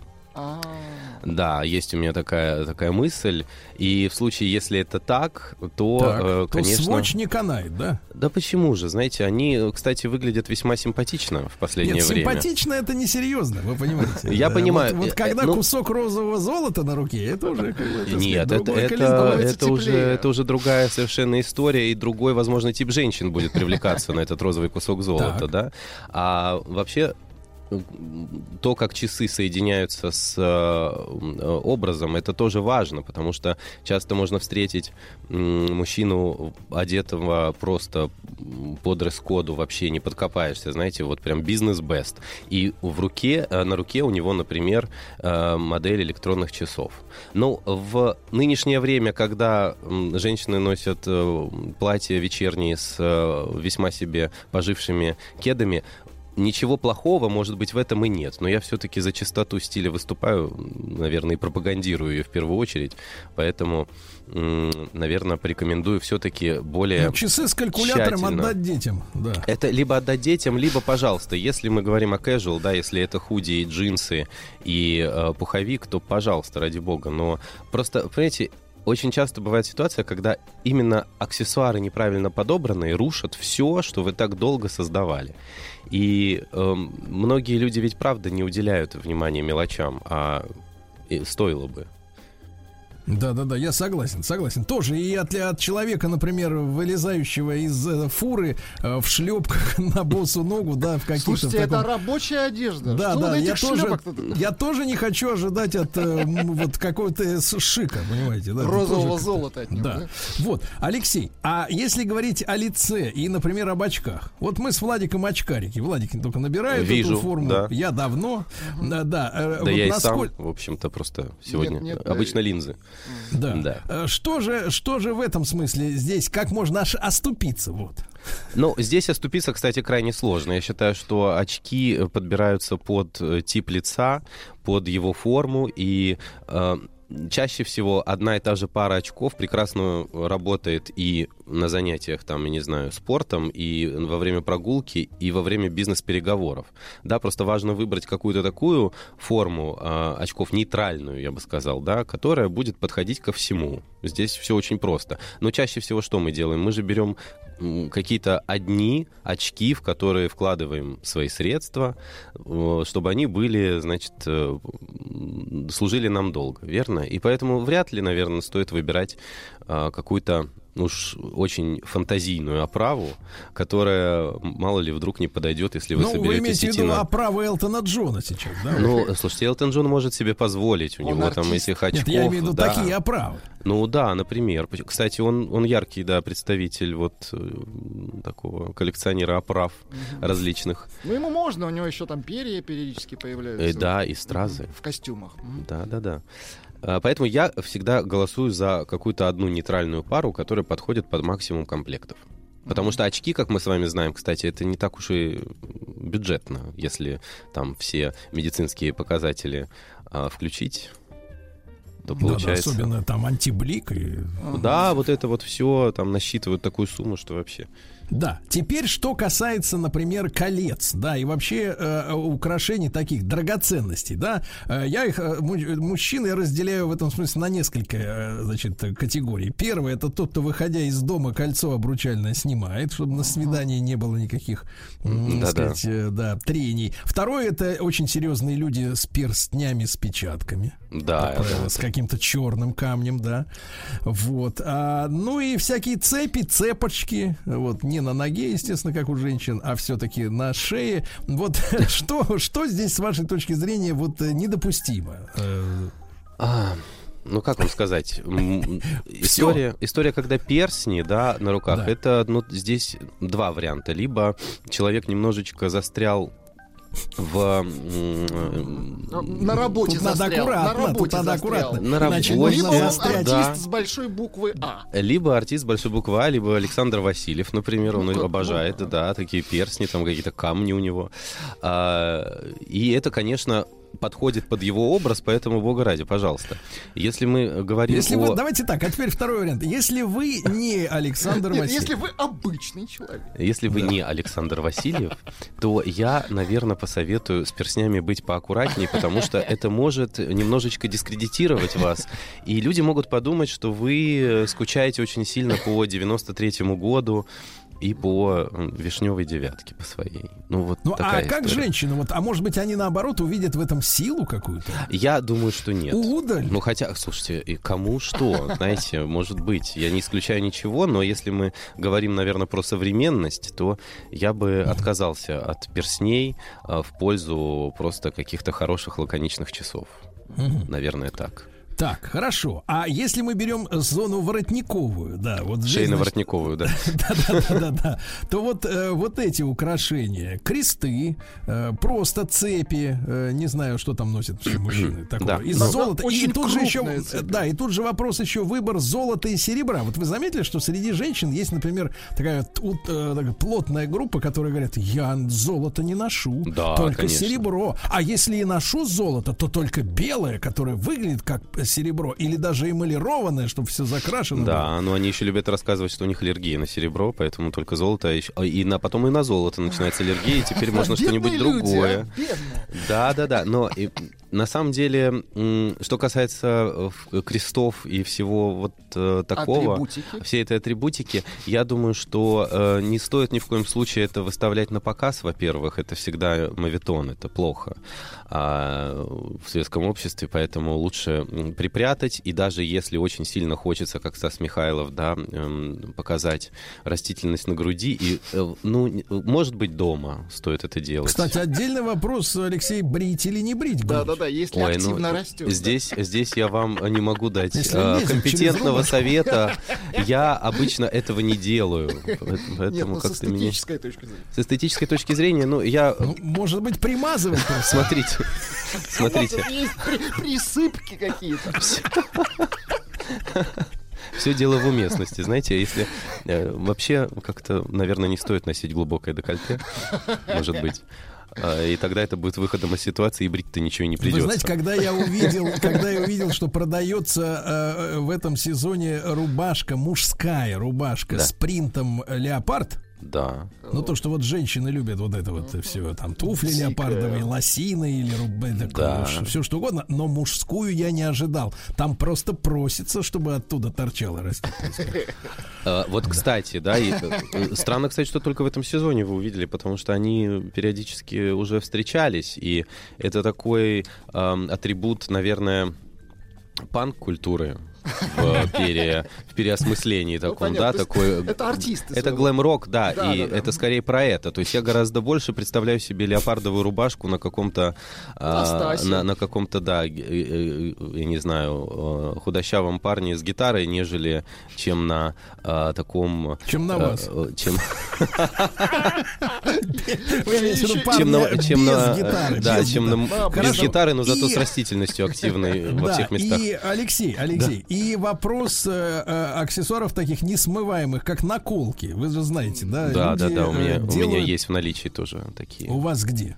много где. Это личное. То есть э, везде, хорошо. Ну, а да. вот что вы считаете, э, должны ли эти вещи, э, ну, например, выступать на теле? Я имею в виду, есть такие ситуации, когда невозможно скрыть, когда, например, Ну, уже если на на лбу руках сделать, появляется, да. на шее. Да, да, да, но м, мне э, думается, что все зависит от того, а, кем человек э, работает, кем он себя видит в этом обществе. И я, например, при всей любви к этой культуре вряд ли себе буду делать э, на лбу какую-нибудь надпись или забивать себе кисти рук. Ну, потому что у меня еще есть другие места, которые можно пока еще спрятать.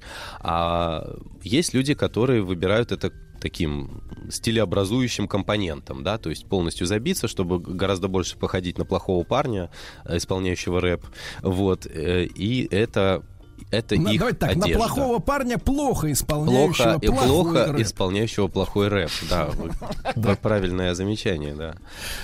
Так, Алексей, у нас сегодня нас сегодня жутко поджимает время, но давайте мы с вами вот этот разговор, мы говорили о том, что не следует делать, да? Да.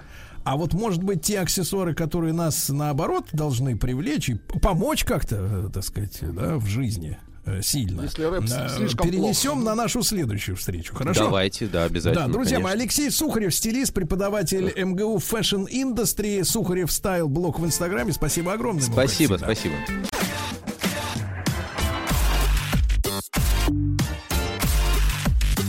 Сергей Стилавин друзья на маяке. Друзья мои, э, вы уже знаете, что совсем скоро на телеканале «Россия» многосерийная историческая драма э, «Седьмая симфония» режиссера Александра Кота. Вы сможете посмотреть эту картину. Рассказывает она о легендарном исполнении «Седьмой симфонии» Дмитрия Шостаковича в блокадном Ленинграде летом 1942 э, года. Радиотрансляция концерта из переполненного зала Ленинградской филармонии стала и музыкальным символом блокады Ленинграда, и сильным эмоциональным потрясением, которое подарило надежду и укрепило дух людей. Э, С музыкальной точки зрения э, мы разобрали э, саму эту симфонию, да, с Дин Константин Кирнарской. Слушайте наш эфир в подкастах, да, на сайте радиомаяк.ру. Получите большое удовольствие, многое узнаете. А сегодня мы решили поговорить о, о тех событиях, да, которые происходили в городе, о том, как жил Ленинград вот в те, в те моменты, когда создавалась и исполнялась седьмая симфония. С нами на связи сегодня Борис Витальевич Юлин, военный историк. Борис Витальевич, доброе утро. Здравствуйте. Да, Борис Витальевич, ну, будем рады узнать от вас э, те подробности, да. Э, Мы, конечно, много знаем. Я сам ленинградец и, э, так сказать, естественно, всю взрослую жизнь прожил в городе, все это впитал э, с детства, да, все, все эти знания, но, тем не менее, не все э, в на- наши слушатели так, может быть, глубоко в, этой, в эту тему погружены, да, в силу разных причин. А, и хотели бы сегодня поговорить о том, действительно, как жилось людям и, и, и рабочим, которые трудились, и военным, да, которые тоже охраняли же город все это время. Ну, во-первых, хотелось бы несколько развеять такой стереотип э, о том, что блокадный Ленинград – это постоянная территория ужаса. То есть, когда на 125 граммов хлеба все блокадники сидят тут э, в страшном холоде на протяжении всей блокады. То есть момент такой, действительно, вот этого холодного ужаса, для, особенно для, так сказать, тех, кто числился иждивенцами, кто не работал на предприятиях, он был. Это у нас э, с октября по декабрь, ну, чуть больше месяца, э, 41 года. То есть, когда было прер... ну, Ленинград оказался в блокаде, а дорога жизни еще не начала действовать. В это время как раз э, была вот пайка для работающих 250 граммов, для иждивенцев 125 граммов. Но при этом, допустим, в это же время э, у военных э, на фронте, то есть когда часть находились на передовых, э, паек был такой, который обеспечивал нормальное ведение военных действий. То есть 800 граммов хлеба, ну, на всякий случай 400 граммов это стандартная бухан, стандартный батон, который продается в магазинах.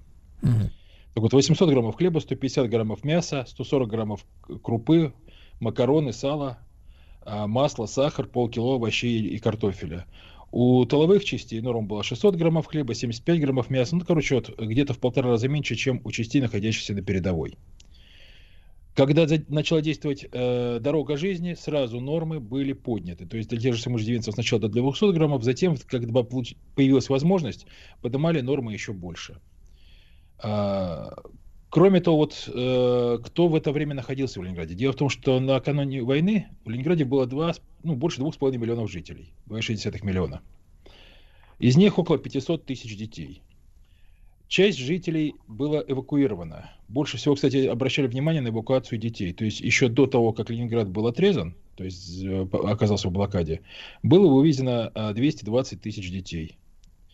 И в 1942 году через Ладожское озеро еще 130 тысяч детей вывезли. То есть в итоге 350 тысяч детей из 500 тысяч было вывезено. Там, кстати, были вот эти вот эксцессы печально знаменитые, когда немцы атаковали эшелоны с беженцами и потом еще расстреливали из пулеметов разбегавшихся с этих эшелонов детей. То есть там действительно проводилась политика геноцида по отношению к советскому народу. Ну. Кстати, вот э, можно вспомнить повешение доски Маннергейму, который участвовал в этой блокаде э, в Санкт-Петербурге, па- памятной доски вот этой. И вот э, значительная часть была взрослых эвакуирована, хотя и меньшая часть. Часть была призвана на фронт. То есть те же самые бойцы Ленинградского фронта, вот, которые получали вот этот самый паек, о котором я говорил, более приличный. Это тоже в основном были жители Ленинграда до войны. Ну, до, до войны они жили именно в Ленинграде, в Ленинградской области. То есть из них шло пополнение как таки на Ленинградский фронт. А, Борис Это то, Витальевич, что касается питания. Да. Кроме Борис того, Витальевич. в Ленинграде а, действовала промышленность, действовал транспорт. То есть был, опять же, говорю, короткий момент, когда практически все стало. То есть э, немцы с финнами старательно расстреляли, разбомбили все подстанции, которые могли достать. То есть они уничтожали систему водоснабжения, канализации, ну вот эти вот подстанции насосные, и э, пытались оставить город без электричества. Но переведя, допустим, ряд электростанций на э, торф, сумели запустить э, оставшиеся в Ленинграде предприятия. То есть, например, э, работал Сестрорецкий завод, который был вывезен из Сестрорецка в Ленинград. А, вот такая вот короткая была эвакуация промышленности с коротким шагом. Да. А Вот, что касается э, производства, которое, которое было в городе, вот что продолжал город выпускать, и в том числе для военных нужд? Ну, я сначала короткий э, отход сделаю в сторону как бы транспорта, то есть еще до того, как начала действовать дорога жизни и была доп- обеспечена дополнительная подача электроэнергии в Ленинград, э, было запущено 6 трамвайных линий, например. То есть, кроме грузового трамвая, действовали еще пассажирские трамвайные линии в блокадном городе. То есть, это нужно вот тоже как-то ну, понять, что город жил. Э, Кроме того, э, так сказать, под обстрелами противника в тяжелейших условиях была запущена Волховская ГЭС, и от нее были брошены э, ветки э, кабеля подводного. При этом кабель прокладывали строго по ночам, чтобы немцы просто ну, не видели места, где конкретно он прокладывается. А, И город получил более нормальное снабжение электричеством, и тогда как раз-таки заработала более-менее полная а, промышленность, оставшаяся в Ленинграде. И вот что, собственно говоря, она выпускала.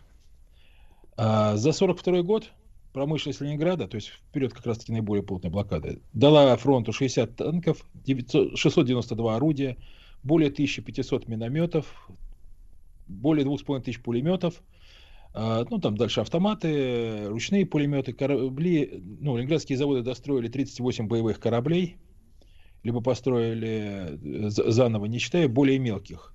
Вот то, что касается, кстати, более мелких кораблей, в Ленинграде разрабатывались новые виды вооружения, и в том числе был разработан очень удачный бронированный малый охотник БМО-4. То есть мало того, что он был разработан в блокадном Ленинграде и выпускался в блокадном Ленинграде, всего в Ленинграде за время войны их сделали 66 штук этих корабликов. Так вот, его э, проектировала, это вот первый боевой корабль, спроектированный женщиной. То есть Александра Николаевна Донченко э, была за проект БМО-4 награждена орденом Красной Звезды. А, Кроме того, из нового оружия, которое было разработано именно в Ленинграде и выпускалось в блокадном Ленинграде, это был знаменитый пистолет-пулемет э, Судаева, ППС. А, Сначала ППС-42, потом ППС-43. То есть, когда нужно было создать э, пистолет-пулемет, который не будет уступать по боевым возможностям э, ППШ, но при этом будет легче, компактнее и дешевле в производстве. И такой пистолет-пулемет создать удалось. И производство было налажено именно в блокадном Ленинграде. И больше 45 тысяч этих автоматов было выпущено в самом Ленинграде. Но потом его производство развернули, собственно говоря, и на других заводах страны. И вот э, Адмиралтейские верфи вот сдали флоту 7 подводных лодок, 20 катера типа БМК, с- с- 48 вот как раз морских охотников. Ну и тут дальше можно перечислять. И идет даже конкретно, вот есть раскладка по, по различным заводам, по предприятиям. Э, например, э, было выпущено на ленинградских заводах за время блокады, даже не за время, за- за один только 42 год, э, порядка миллиона семисот тысяч э, снарядов э, для орудий и мин для минометов. Борис Темпы, Витальевич. которыми налаживала жизнь, тоже, так сказать, были достаточно впечатляющие. Например, та же самая Волховская ГЭС, э, там вот когда прокидывали вот этот кабель подводный, срок был выдан 56 дней, сделали за 45 дней. Когда была прорвана блокада, но еще не снята, то есть э, получен был сухопутный коридор, наши войска пробили э, вдоль южного берега Ладожского озера. Там в зоне действия немецкой артиллерии была э, проброшена так называемая дорога Победы. Это железнодорожная ветка, на которой, опять же, планировалось сделать в авральном порядке за 20 дней, сделали за 17. Вот э, когда такая железная дорога начала действовать, собственно говоря, нормы были увеличены уже до нормальных. Э, И, в принципе, хотя город оставался в блокаде, но жизнь там была уже, ну, скажем так, как во всем остальном Советском Союзе. Борис Витальевич, а немцы знали о, вот, о том, что удалось э, подключить электроэнергию к предприятиям и что там кипит работа? А, Они не знали об объемах, то есть считали, что там все гораздо хуже. Но а, в целом представления имели. Именно поэтому пытались все уничтожить. То есть, когда единственный случай был, когда у нас а, пытались прокладывать кабель днем, а, вот сами суда, которые прокладывали этот кабель, были тяжело повреждены. То есть немцы старательно пытались поддерживать блокаду, просто не могли. То есть наши пилоты обеспечивали воздушное прикрытие дороги жизни, то есть там постоянно происходили воздушные бои. А, Когда действовало морское сообщение, не дали взять немцам остров, который лежал, по сути, на дороге жизни. А, Отбили а, попытку штурма захватить. А, Прикрывали небо самого Ленинграда. Вели контрбатарейную борьбу, то есть всеми силами обеспечивали ну, такое противодействие, которое не давало немцам задушить э, Ленинград, не давало задушить промышленность в Ленинграде. Мгм. Они ведь наверняка устраивали бомбежки, да, целенаправленные именно в, э, в Да. объектов, где были военные производства. Да какие даже военные производства? Например, только по насосной стан... одной из насосных станций, которая обеспечивала город водой, было выпущено с половиной тысяч артиллерийских снарядов. То есть немцы и финны пытались разрушить именно гражданскую инфраструктуру, чтобы э, в, го- в городе начался вот именно полный повальный голод, чтобы жители вымерли. То есть не столько военными целями пытались решить, сколько именно задушить город блокадой. То, что военные цели для них опасны были, военные цели более успешно отбивались. Понимаю. Друзья мои, я напомню, что с нами сегодня Борис Витальевич Юлин, военный историк, и совсем скоро на телеканале «Россия» выходит многосерийная историческая драма э, «Седьмая симфония» режиссера Александра Кота. Она рассказывает о легендарном исполнении седьмой симфонии Дмитрия Шостаковича в блокадном Ленинграде летом 1942 года и о трансляции э, на весь город и на всю страну, естественно.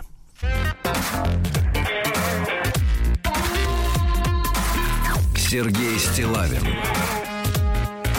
и его друзья.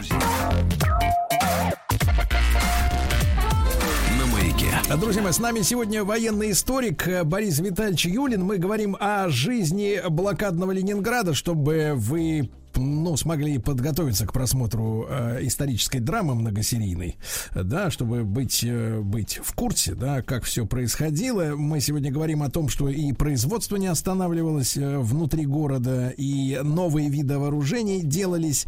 Да. Э, э, Борис Витальевич, а что касается вот э, вовлеченности жителей вот в производство, есть ли какие-то цифры, которые нам э, говорят о том, сколько же из жителей трудилось и сколько э, не могли э, участвовать в этом? Не, ну сейчас по памяти не скажу. Большая часть взрослого населения, которое было не эвакуировано и не призвано в армию, оно трудилось. То есть иждивенцев э, процент был не такой, чтобы особо большой. Другое дело, что именно они больше всего пострадали во время блокады. Ну и, собственно говоря, есть еще ведь один момент, который связан э, с, и с ведением войны, и в какой-то мере с оружием. Это культура. То есть, когда э, страна продолжает жить своей, ну, жи- жить своей жизнью, в том числе культурной, и это поддерживает э, моральный дух как людей, находящихся в тылу, вот тружеников тыла, так и людей, находящихся на фронте. То есть, например, когда шла эвакуация Ленинграда, э, из него было ликвидировано, ну, не ликвидировано, господи, эвакуирована большая часть э, театров. Остались э, Мускомедия, симфонический оркестр ра- радиокомитета, театр Краснознаменного Балтийского флота. Но в дальнейшем стали возникать новые театры уже в блокадном Ленинграде. То есть э, создан был городской театр, который в дальнейшем получил название, ну, ну, имя Комиссаржевской. А, э, с- снова начали работать э, оперетта, оперные, балетные театры. И вот когда вы говорите о Шесто- симфонии Шостаковича, э, там эти партитуру доставляли извне, то есть Шостакович сам уже был, э, ну, дописывал симфонию, находясь в эвакуации. И вот летчик Литвинов прорвался э, в Ленинград на самолете, доставил партитуру и был уже ранен, когда э, находился в Ленинграде, попал под обстрел. И вот э, театры эти действовали э, на, постоянно на протяжении всей осады, выезжали на фронт, ставили как традиционный репертуар, такие э, ставили премьеры. То есть, например, э, театр оперетты поставил премьеры Ева, принцесса долларов, Марица, три мушкетера. На трех мушкетерах э, за кулисами умер от истощения актер хора Абрамов, то есть там были случаи голодной смерти, и, собственно говоря, вообще э, в театре опереты погибло 64 человека от голода и от истощения. Но при этом ни разу не был отменен ни один спектакль. И при этом это действовалось не под страхом, как часто сейчас любят показывать, а именно на энтузиазме людей, то есть которые пытались обеспечить своим согражданам именно а, полноценную жизнь. Пытались обеспечить любой ценой. Борис Витальевич, а что касается транспорта, да, то вот мы всегда, когда видим фото или даже э, там киносъемку из блокадного Ленинграда, мы видим, что весь транспорт стоит. Э, трамваи не ходят, там снежные зимой заносы большие, сугробы. Э, когда, когда прекратилось движение вот общественного транспорта в городе? И весь ли он действительно замер на это время? Ну, я говорил, что из-за разрушения, собственно говоря, системы энер- энергоснабжения транспорт был, э, по сути, остановлен в октябре, в ноябре, э, не в октябре, в ноя- в ноябре 41 года. Но э, за довольно короткий срок запустили э, снова тепловые электростанции, которые работать, ну, перевели на торф. И заработало сначала, говорю, вот пока э, была вот эта вот страшная зима 41-42 года, 6 линий трамвая. Когда пробросили вот этот подводный кабель с Волховской ГЭС, тогда заработали и другие транспортные линии, и в Ленинграде трамвай работал. То есть там не использовался практически автомобильный транспорт, то есть автобусы не ходили, потому что топлива постоянно не хватало. Его приходилось доставлять с большой земли. Но трамвайные сообщения в городе во время войны, основные трамвайные сообщения работали. Несмотря на обстрелы противника, несмотря на то, что город в блокаде, э, транспорт действовал. Борис Витальевич, и о памятнике кошкам расскажите, пожалуйста, в Ленинграде. Дело в том, что во время самого голодного периода блокады в Ленинграде съели э, в том числе и большую часть домашних любимцев, кошек и собак, то есть почти всех. И когда пошло нормальное снабжение города, оказалось, что э, город беззащитен перед крысами. И э, проблема была настолько сильна, то есть, ну, непонятно было, как э, вот эти полчища крыс изничтожить, что объявили мобилизацию кошек по Советскому Союзу. То есть люди э, отправляли своих домашних питомцев э, в Ленинград, и первые кошки были привезены, насколько я помню, э, да, от, от, от, от кого-то с Поволжья. И вот памятник первым двум кошкам, которые прибыли в Ленинград, а, он стоит такой малозаметный, а, недалеко от Елисеевского магазина. Там на стенах на уровне второго этажа сидят две кошки, вот как раз, которые а, спасли Ленинград от крыс. Потому что вот благодаря тому, что кошек привезли, довольно быстро крысиную вот эту угрозу, которая могла привести и к эпидемиям, и снова спровоцировать голод, потому что, ну, крысы жрут запасы, предназначенные для людей. Ну вот, э, вот предотвратить эту крысиную угрозу удалось благодаря тому, что со всей страны люди присылали кошек в блокадный Ленинград. Да. Борис Витальевич, ну огромное спасибо вам за наш короткий, правда, разговор. Напоминаю, что совсем скоро на телеканале «Россия» многосерийная историческая драма «Седьмая симфония» режиссера Александра Котта. Не пропустите. Студия кинопрограмм «Телерадиоком» представляет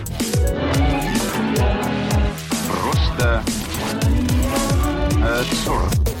Просто Не просто Мария. Не просто Мария. Мария Киселева, доктор психологических наук, клинический психолог. Мария, доброе утро.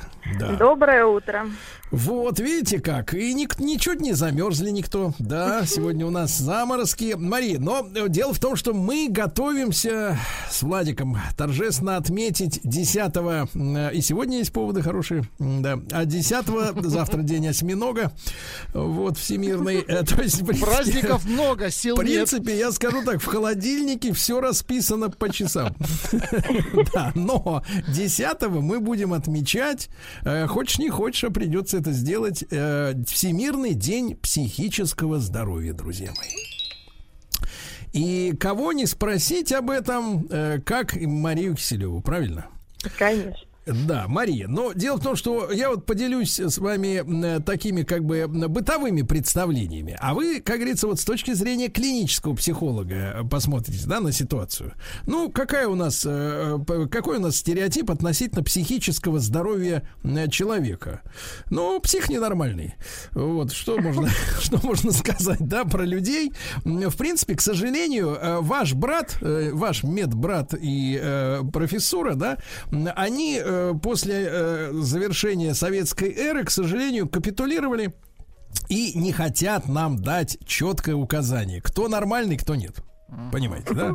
Более того, мы не имеем никакой информации, можно ли по- поехать кукухой, как говорят, на, на ровном месте, как пишут в интернете, да? То есть, то есть, может ли человек без предпосылок, допустим, говорят, да, под воздействием каких-то внешних факторов, а именно, например, а, неправильное питание, витамины, э, стрессовая ситуация, условия жизни в семье, партнер, э, например, вот как раз э, немножко сдвинуться по фазе, как говорится, сойти с ума, да, Э, потому что сумасшедших мы, в принципе, видим нечасто.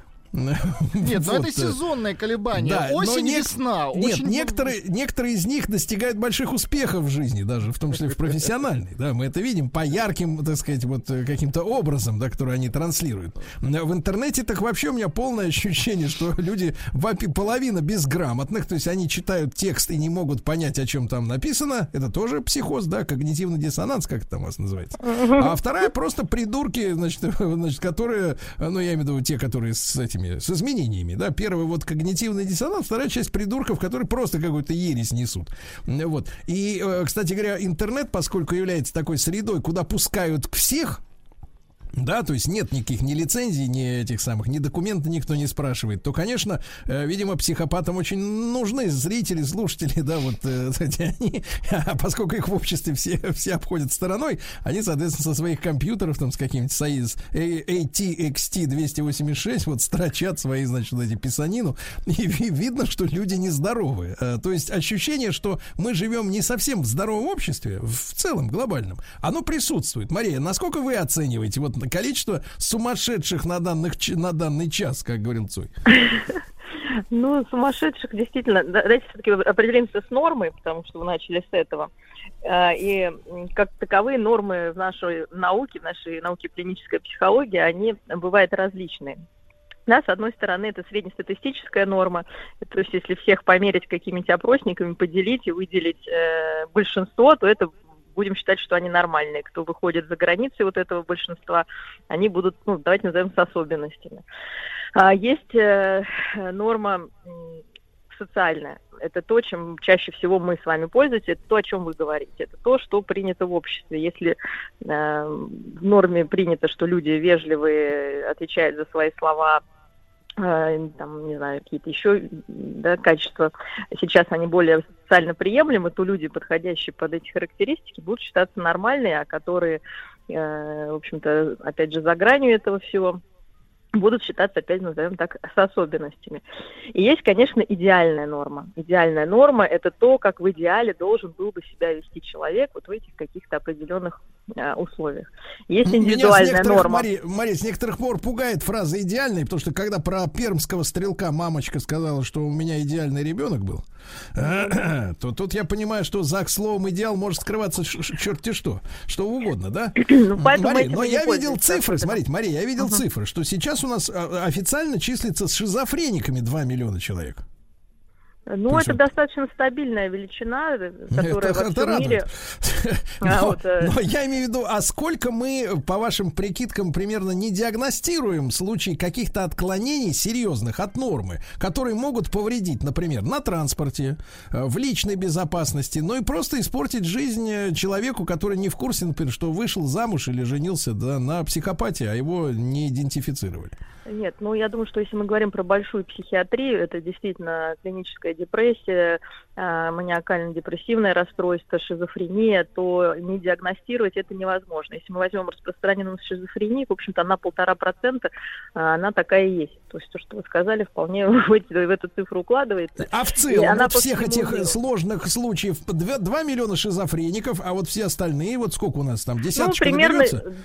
ну, я думаю, что да, но это же не так много, в общем-то, согласитесь. Ну, конечно. И эти люди, ну, эти люди, понимаете, мы сейчас вот и в вашей программе, я не хотела бы этих а, людей стигматизировать и делать из них каких-то монстров и так далее. Если мы возьмем процент преступлений, совершаемых людьми с психиатрическими заболеваниями, он будет ничуть не выше, чем процент от здоровых людей. Но если мы понимаем, что процент больных людей, ну, даже пусть, скажем, там, 10%, да, это максимально, то они Да. совершают значительно меньше преступлений, чем условно здоровые товарищи. А, поэтому Хорошо.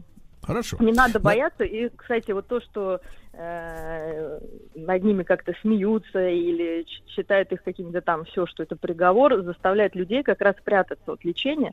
А лечение вполне себе сейчас адекватное, ну, это не карательная психиатрия, это не лоботомия, это не лечение электричеством. Есть прекрасные медикаменты, которые стабилизируют, в общем, состояние человека, и он, ну, если становится неполноправным членом общества, ну, по крайней мере, может себя обслуживать, жить и радоваться жизни, и, в общем-то, никому не мешать. Поэтому Хорошо. задача как раз вас, Да. Ребята, не бойтесь, если вам плохо, обратитесь к врачу, и вас вылечат, и ничего в этом нет страшного. Более того, все вот эти заболевания реально а, из большой психиатрии, они являются эндогенными, то есть человек не виноват, что он этим заболел. Так случилось. Так, мы же не так, вот, обвиняем Мария, больных Мария, там Мария, раком или там чем-то еще, что они Да-да-да. болеют. А здесь мы как-то пытаемся ну, обвинить людей в том, что они психи. Так, Мария, тут в, этом случае важный вопрос. Ес- естественный, да? А, это врожденная, то есть генетическая история, и насколько, э, ну, вот какие-то э, реальные жизненные обстоятельства, которые, опять же, от самого человека могут и не зависеть, так сложилось, например, э, по каким-то причинам это заболевание у него появилось. Или все, что появляется, это просто спящее до поры до времени, что-то, к сожалению, заложенное. Вот как вы на это смотрите? А Если мы говорим, опять же, вот действительно о психи- психиатрических больных, а, вот этой большой психиатрии, то это заложенная история. Она может э, проявиться ну, в разном возрасте, причем обычно это возраст достаточно молодой, если мы говорим про шизофрению, это э, там 21 год, дебют заболевания обычно 20-21, э, когда оно начинает проявляться. До этого вообще мог быть, как вы говорите, идеальный ребенок, и ничего, в общем-то, не, предвещ- не предвещало. Э, Там депрессия, там маниакально-депрессивный тоже в достаточно молодом возрасте. То есть до 40 все это проявляется. То есть если Хорошо. мы дожили до 40, до 45, нас только ждет деменция. Вот, по крайней мере, шизофрения, скорее всего, нам уже не грозит. Да, хотелось бы дебют э, попозже.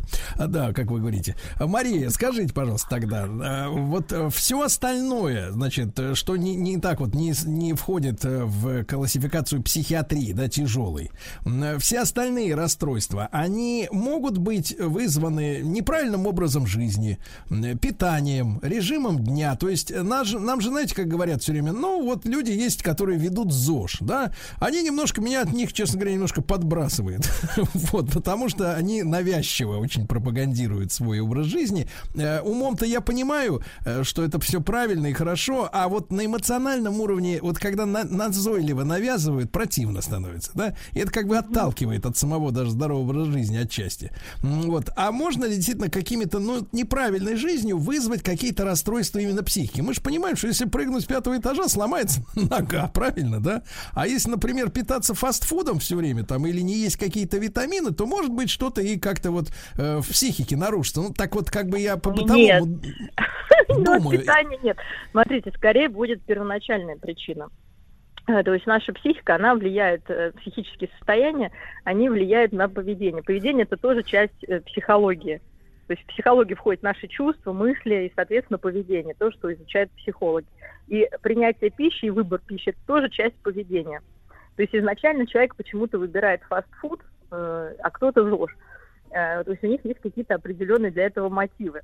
И они уже идут от строения личности. То есть то, что человек потребляет, это скорее следствие, а не причина чего-то. Это какой-то выбор. То я согласна с вами, что среди поклонников ЗОЖ, возможно, количество людей, скажем, с особенностями может быть даже выше, чем среди людей, которые э, потребляют фастфуд. Потому что такая зацикленность, это какой некий тоже уход, может быть, от каких-то других проблем, смещение такое, особенно если это, как вы говорите, фанатичная, навязанная, Мгм. такая, как сверхидея, то, конечно, там тоже есть, ну, скажем, особенности. Это нормальные люди, но мы все особенные в своей какой-то э, истории. Но еда точно не может стать, ну, если уж совсем там человек не в каком-то дефиците живет всех там микроэлементов, конечно, там может быть там, психоз от голода там или... А в чем, а. Мария, Мария, а в чем вот психологическая э, такая подноготная, социально-психологическая подноготная вот этой жела, вот этого желания быть особенными, как-то выделяться и бросать вызов остальным людям, что они живут правильно, а эти нет, все остальные. Потому что вот Ну. недавно был случай, э, там в Англии, по-моему, на полке среди веганских продуктов, э, значит, женщина схватила какую-то курицу, там смешно, значит, заключая, а она веган. Она, значит, эту курицу схватила, принесла домой, разви- развернула, не почувствовала, что это курица, сожрала его целиком, эту курицу, и только потом предъявила иск магазину за то, что ее заставили съесть веганшу э, куру, заставили съесть, а она спасает планету. Ну, Она спасает по-моему, планету, понимаешь, и, а ее вот заставили. Ну, это конкретный случай анекдот, естественно, такой реальный. Но, тем не менее, вот это желание вот э, по- поучать окружающих, оно в чем берет вот психиатри... психологические корни? Ну, здесь, скорее всего, какие-то нарциссическое такое расстройство личности, когда за счет каких-то действий человек ощущает себя выше других, э, он кажется себе самым прекрасным, умным, а все, осталь... ну, а все остальные ничтожными, э, не понимающими вот этих глобальных э, проблем и в общем-то, такими Вот. А простаками. это, а, это... в свою очередь, расстройство. Оно как в Ну, человека нар- залезает. Ну вот нарциссическое расстройство, это действительно может быть проявляться и на, то есть оно может быть в легкой форме, вот, а может быть вплоть до психотических каких-то проявлений. Но вот то, что вы сейчас говорите, это уже психотическое, конечно, проявление. Но залезает, это опять же есть некие то есть если при вот большой психиатрии это врожденная история, действительно хорошие условия, там, забота, они могут, может быть, как-то отсрочить это э, проявление заболевания, то при психопатиях действительно есть тоже врожденная какая-то история, ну, может быть, повышенная сенситивность там, к тому, ну, чувствительность к тому, как мама там часто обнимает, целует, кому-то это меньше надо, кому-то больше, ну, какой-то нужен больше отклик. Вот, но вместо этого, э, с одной стороны, да, какое-то эмоциональное такое влияние, э, и получается, что это не находит отклика, и ребенка могут оценивать только по его каким-то успехам, то есть ему могут не давать именно эмоционального подкрепления, отдавать только что-то правильное, в том числе и еду, говоря, что когда ты кушаешь там брокколи, ты хороший мальчик, а не кушаешь, ты плохой мальчик или девочка. И, соответственно, закрепляется, что меня могут любить только когда я вот такой вот правильный. Человек начинает всю жизнь быть таким перфекционистом, а, вот, но внутри-то пусто, поэтому нужно заменить эту пустоту какой-то сверхидеей, что я спасаю мир. И тогда ты вроде как наполненный, правильный и вообще чудесный человек внешне. Но внутренне этот человек, конечно, себя ощущает таким вот неказистым и нелюбимым. Но чтобы доказать всем обратное, он вот так раздувает себя, чтобы вот прям совсем всех задавить. И все Хорошее рядом слово, почти забытое, неказистый, да. Вот. А Мария Киселева с нами, э, клинический психолог. 10 числа, друзья мои, э, Всемирный день психического здоровья отмечается, да? Мария, а вот давайте поставим, обострим немножко вопрос, да? Поскольку нас слушают люди, как правило, мы же э, и в подкастах, и в эфире на радиостанции «Маяк», да, нас слушают и внимательно слушают, то есть мы являемся собеседниками, спутниками жизни для людей, и фактически мы с вами сегодня говорим, на, на- ну, Владик еще есть, он что-то замолчал, но вот на- в нас в комнате четверо, да, Мария Киселева, я, Сергей Стилавин, э, Владик и наш уважаемый слушатель, который сейчас, э, которому сейчас, э, в общем-то, у него есть вопросы. А вопрос такой, как можно распознать в себе, э, значит, э, психические отклонения? Ну, не отклонение, а особенности. Это на Да. самом деле то, что вас Когда свербит. надо тревожиться начать о себе, да.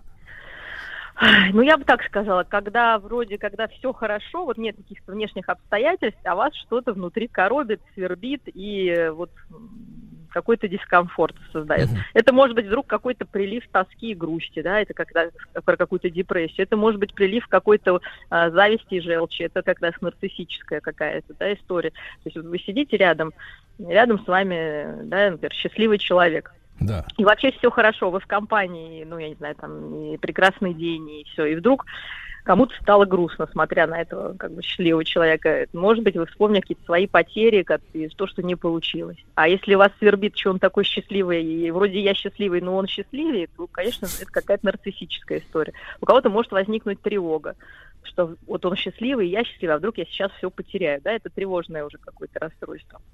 Вот, Да, может есть- возникнуть желание ему вдарить, вот, или отнять, да, это уже социопатическое какое-то расстройство.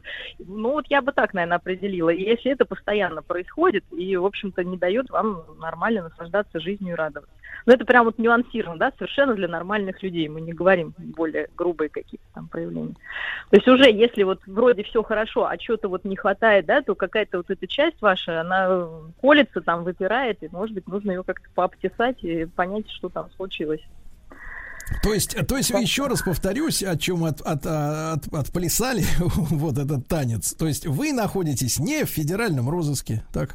Да, у вас, э, так сказать, у вас, э, ну не знаю, что еще, какие так. Ничего с вами не случилось, но вдруг Здоровы. подкатило. Здорово, есть друзья, как бы. Но если вдруг один раз подкатило, а если это все время подкатывает, когда вроде бы все должно быть хорошо, ну чего-то вдруг вот начинает подкатывать, и вам опять плохо.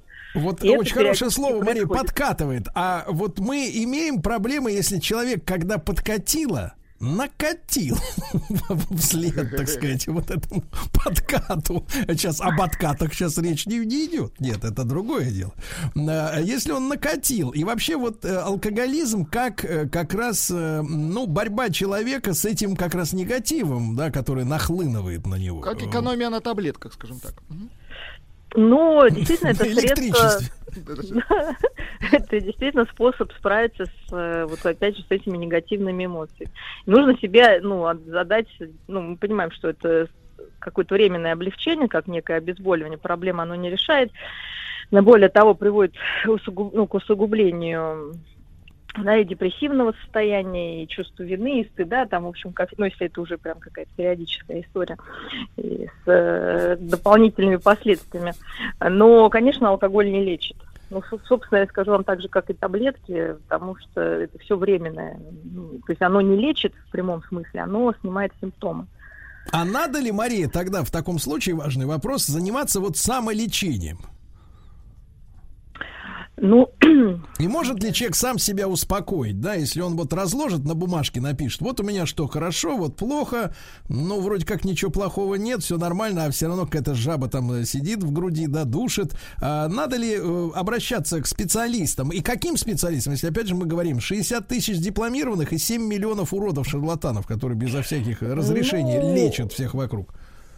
Конечно, есть э, ситуации, когда это какой-то кризис совершенно естественный, и вы можете себе описать, с чем это связано, там, с уходящей молодостью или там с упущенными возможностями, и как-то отгоревать. То есть в норме, конечно, человек может с этим справиться и перейти на какой-то другой уровень. Но если повторюсь, это постоянно накап, награбливано, это самое натыкаетесь, это усугубляется и не дает уже вам куда-то двигаться, развиваться и чувствовать себя комфортно, то, конечно, мы обращаемся к психологу, не к психиатру пока. Вот, Психологу. дипломированному, дипломированному, у которого есть диплом о высшем образовании полном, то есть не курсы двухнедельные там или трех, или даже годичные. А, то есть сейчас а, по стандарту психолог учится так же, как врач, он должен иметь полное высшее образование. То есть он не может считаться специалистом, если он учился на юриста и потом два месяца решил стать психологом. Вот. Понимаю. Плюс, естественно, ну, мы проверяем, я всегда уже много раз говорила, в каком направлении он работает, то есть это еще Да-да-да. дополнительные три года образования, которые Конечно, подразумевает конечно. Мария, личную Мария, как терапию всегда, и так далее. как всегда, огромное спасибо. Мария Киселек, доктор психологических Владик. И теперь мы будем прощаться так. А, доброго психического здоровья. Вот надо желать людям.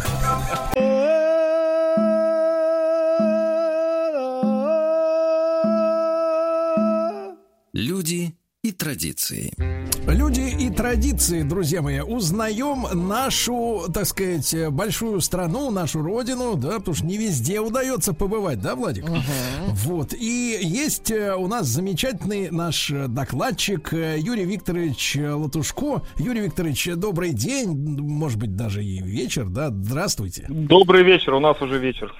Да. Заведующий лабораторией, ведущий научный сотрудник Института истории, археологии и этнографии народов Дальнего Востока, Дальневосточного отделения Российской Академии Наук. И сегодня мы с Юрием Викторовичем попытаемся ответить на вопрос, а кто же на Амуре местный? Да? Ну и к какой же версии, э, какой же версии вы лично склоняетесь, Юрий Викторович? Вот, но э, я хочу сразу сказать, что данное э, название нашей беседы сегодняшней, оно такое немножко условное и юмористическое. Но, в общем, если переводить э, один из э, этнонимов, который называет один из интересных народов, то можно его перевести как местные, местные жители, это будут ульчи. Вот, значит, наверное, лучше всего сначала э, вспомнить, мы с вами по Амуру путешествуем, мы как бы от устья поднимаемся э, вверх э, против течения Амура. И вот э, у нас э, жалко карты нету по радио, показать ее трудно. Но, в общем, если мы повернем Затырский утес, я думаю, люди сразу представили, где это, и будем спускаться, вернее, подниматься э, наверх, то мы как раз э, попадем э, на территорию проживания такого народа интересного, как ульчи. Значит, они э, жили и живут по основному руслу Амура и э, на озерах, которые с левой и с правой стороны располагаются. Это озеро Удыль, Кади, Большие Кизи, ну и вот такие вот интересные там названия. Самое крупное село сегодня это э, Булава. Вот. Так, Коротко. а о каком количестве населения-то речь идет? Примерно. Но так как это один из коренных малочисленных народов, то они у нас исчисляются тысячами, их около трех тысяч человек. Хотя, а, что интересно, я тоже, когда э, готовился сегодня к передаче, у меня такие сюжеты возникали в голове. Так, амурские штирлицы, я хотел их назвать. Дело в том, что ввиду того, что они очень много контактировали как э, с нивхами, так и с соседями своими нанайцами, орочами, ороками и другими народами. Очень часто ульские роды обнаруживаются в самых неожиданных и интересных местах. Например, на Сахалине. И часть топонимов точно ульские. Например, село Ай есть. А Ай – это речка э, как раз на территории расселения, собственно, ядра ульского народа. Ну и так далее. Есть еще такое у нас поселение на Сахалине, как Маука или Маока, а сегодня мы его знаем под названием Холмск. Эта территория считалась Аньской территорией. Но дело в том, что там жили и тунгуса-манджуры, к которым относятся ульчи. И вот э, открыл я перепись, значит, там интересная история. Э, 260 э, айнов, э, около 10 нивхов, э, 30 русских, 70 японцев и 70 не указали свою национальность. У меня большие подозрения, что именно ульчи не указывали свою национальность. И вот эта проблема, э, как, как бы так вот их уловить, этих неуловимых ульчи, она существовала даже с самого начала, как только туда, э, как только на Амур пришли и русские. Вот такая вот интересная история. А, Юрий Викторович, а занятия каковы? Они традиционные для этих мест и вообще для таких народов? Или есть какие-то уникальные вещи? Вот, э, да, есть и традиционные, а уникальность состоит в комплексности. Понимаете, вот ульчи интересны именно тем, что у них, как и в декоративном искусстве, так и в э, хозяйстве сохраняются практически все виды хозяйства традиционного, которые присущи тем или иным народам а, Амуро-Сахалинской э, культурной области. Ну, например, рыболовство. Но рыболовство по основному руслу, например, это, значит, у нас будет э, лососевые, осет- осетровые породы, Э, А есть рыболовство на озерах. Это в основном частиковые породы рыб. Это разные рыбалки. Дальше часть э, ульчей точно знали оленеводство. И, собственно, их поэтому и путались. Кстати, орок, орочи, орочены, это все восходит к корню олень. Вот. а, Это тоже как бы их соседи, да. Потом а, они э, добывали пушнину, э, на соболя охотились, э, лисиц убили и так далее. Потом они копытных значит, ловили. Ну, конечно, основное, и так они сами себя позиционируют для них, основное занятие это все-таки рыбалка. Но самое разное, да. И вот э, как в названии, так и в хозяйстве у них сочетается очень много всего интересного, что присуще их соседям. То есть мультиинструменталисты. Да. вот это такие мультиинструменталисты, это вы очень э, верный термин такой нашли. Да.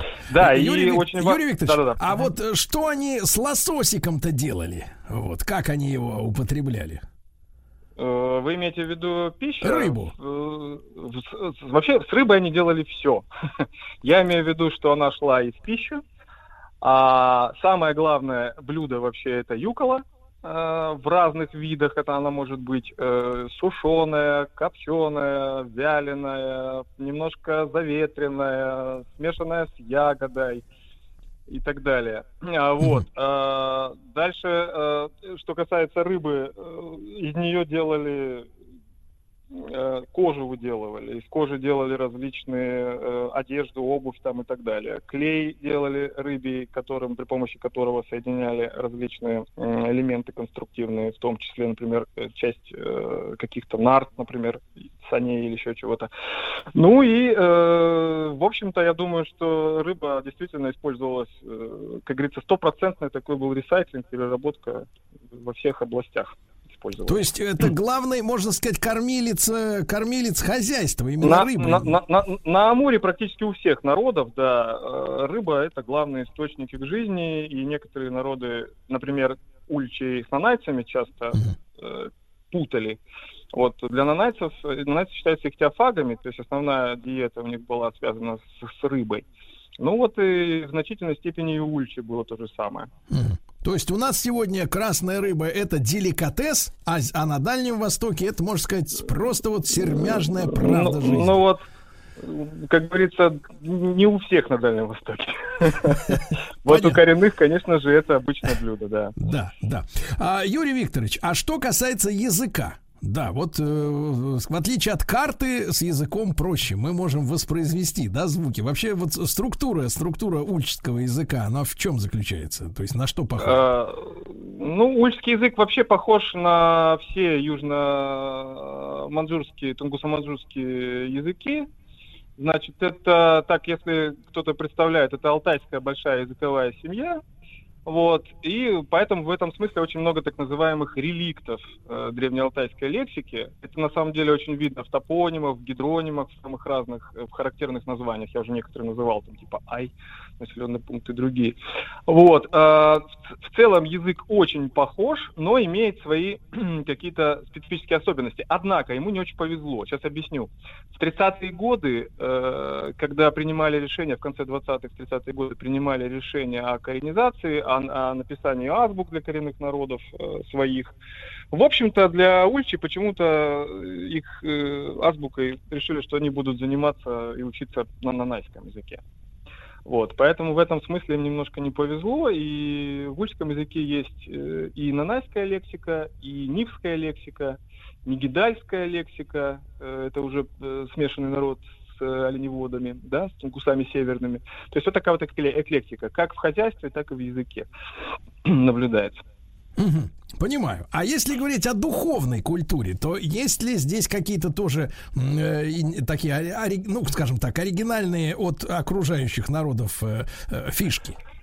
Вот я как раз и хотел сказать, что их оригинальность э, состоит э, в удивительном сплаве или синтезе различных мотивов и сюжетов, которые есть везде на Амуре. Но именно в таких вот комбинациях они присутствуют, ну вот действительно у них. А, вообще вот э, расскажу очень кратко, наверное. Сами-то они себя считали, один из мифов, по крайней мере, ульских гласит, что они потомки Луны. Вот, э, значит, э, ну, идея простая мифа, что на Амуре жили люди счастливо, но ночью духи загоняли их в их хижины, жилища.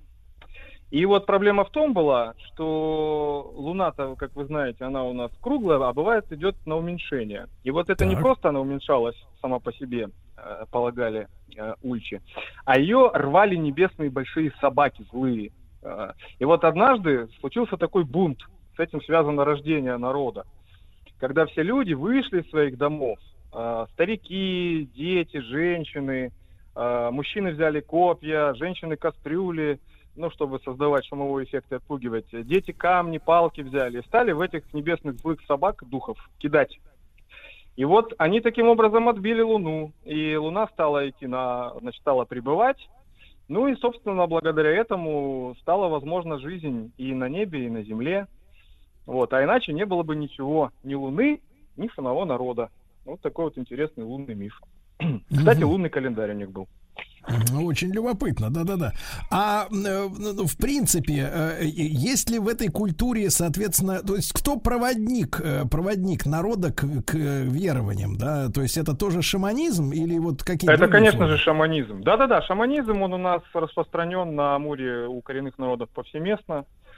Э, распространен достаточно издревле, хотя были и анимистические верования до шаманизма. Но это такие уже дебри. Я думаю, что, наверное, это отдельная лекция тогда уже будет, если я начну рассказывать.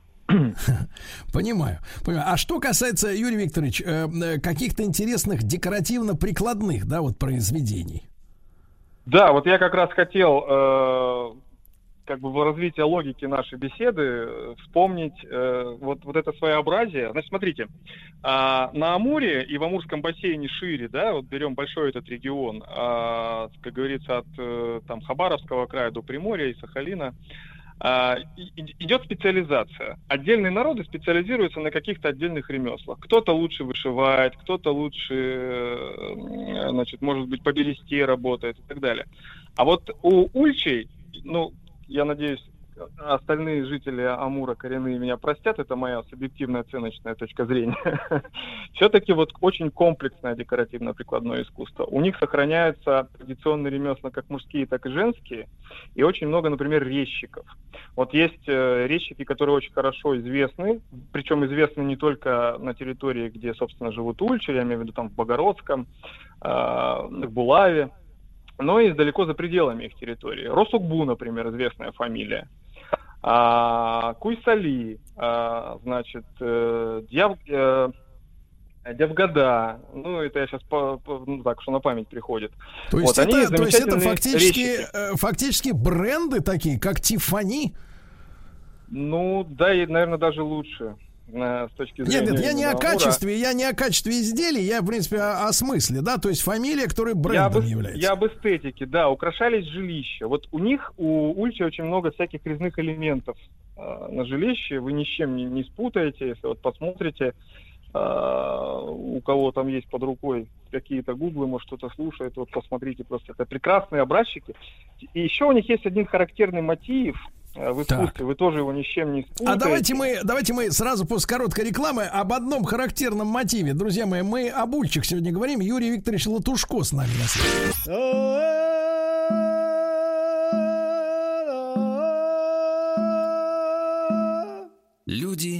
Традиции. Друзья мои, так, Юрий Викторович Латушко, заведующий лабораторией, ведущий научный сотрудник Института истории, археологии этнографии народов Дальнего Востока, Дальневосточного отделения Российской Академии Наук. С нами в проекте «Люди и традиции». Наши главные герои сегодня это Ульчи. Э, Вот мы говорим о э, той, той части нашей страны, где Великий Амур течет.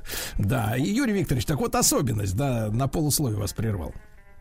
Да, у них очень интересный элемент на предметах одежды, э, не обязательно на различных других декоративных украшениях. Это бабочка. Вот э, она такая стилизованная, интересная, напоминает в стиле такого, значит, амурского орнамента, такие завиточки, вот такие интересные. И вот он, этот орнамент, ба- бабочка, это характерно. Потом изображаются птицы, ну, в меньшей степени уже. Очень интересные есть э, изделия, они хранятся в различных музеях сейчас. Действительно видно, как это качественно сделано. Из Ровдуги, например. А, вышивка по Ровдуге. А, значит, э, очень тонкие стежки, цветные такие ниточки и очень красивая гамма такая воздушная, белый, голубой цвет, желтый. Вся такая нарядная. А, И вот, э, вот, это, вот эта особенность традиция, где вот соединяются, с одной стороны, тщательность, дет- деталь- детальность проработке элементов и вот это стилистические какие-то особенности изображения, они очень узнаваемы. И сегодня тоже, в общем-то, воспроизводятся мастерами современными. Юрий Викторович, ну а вот эти такие э, жемчужины народного, народного дизайна, скажем так, да, вот этих цветовых решений, они вот э, современными-то, я имею в виду не теми, кто просто продает сувениры, да, с пометкой этно, а вот э, современными дизайнерами как-то востребовано, потому что это же готовое решение для каких-то модных вещей, или все-таки, или все-таки это все как-то со- э, живет параллельно, то есть в современную Я- жизнь не, не вторгается. Да-да-да, я хотел бы сказать, что как раз-таки э, в том числе ульчи, они не очень-то на сувенирку и работают, на туристов в этом смысле. Они, что называется, для себя до сих пор это делают.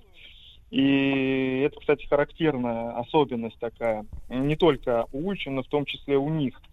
А, Есть такой конкурс, он проходит в Хабаровском крае под эгидой администрации и общественных объединений, там участвуют разные, называется «Золотые руки земли Дерсу». Информация тоже есть в интернете, кто хочет, может посмотреть. И вот там ульские мастера регулярно участвуют. А, Значит, э, есть э, э, значит, другие конкурсы, это можно тоже все хорошо проверить. Вот. И я что-то заговорился, о чем мы там говорили. Я говорил А, о том, что перетекает ли это в современную, грубо говоря, такую Да, я хотел индустрию сказать, что... моды. Да, да, да, да, я бы хотел как раз сказать, что это скорее личное, нежели индустрия. Это может быть какое-то, знаете, как претапорте. Я имею в виду, что это какие-то очень Штучный вещи, товар. которые для кон- штучный товар, который делается для конкурсов и так далее. Ну и самое главное, люди для себя это делают. Но вот коммерциализация особой, я практически не, не- ну, там не увидели мы. Вот, что-то, конечно, как-то, но это не поставлено сегодня на конвейер. С одной стороны, наверное, это и уберегает, оберегает, потому что иначе мы получаем то самое аэропортное искусство, когда как бы туристу, как бы делают и дарят как бы вещь.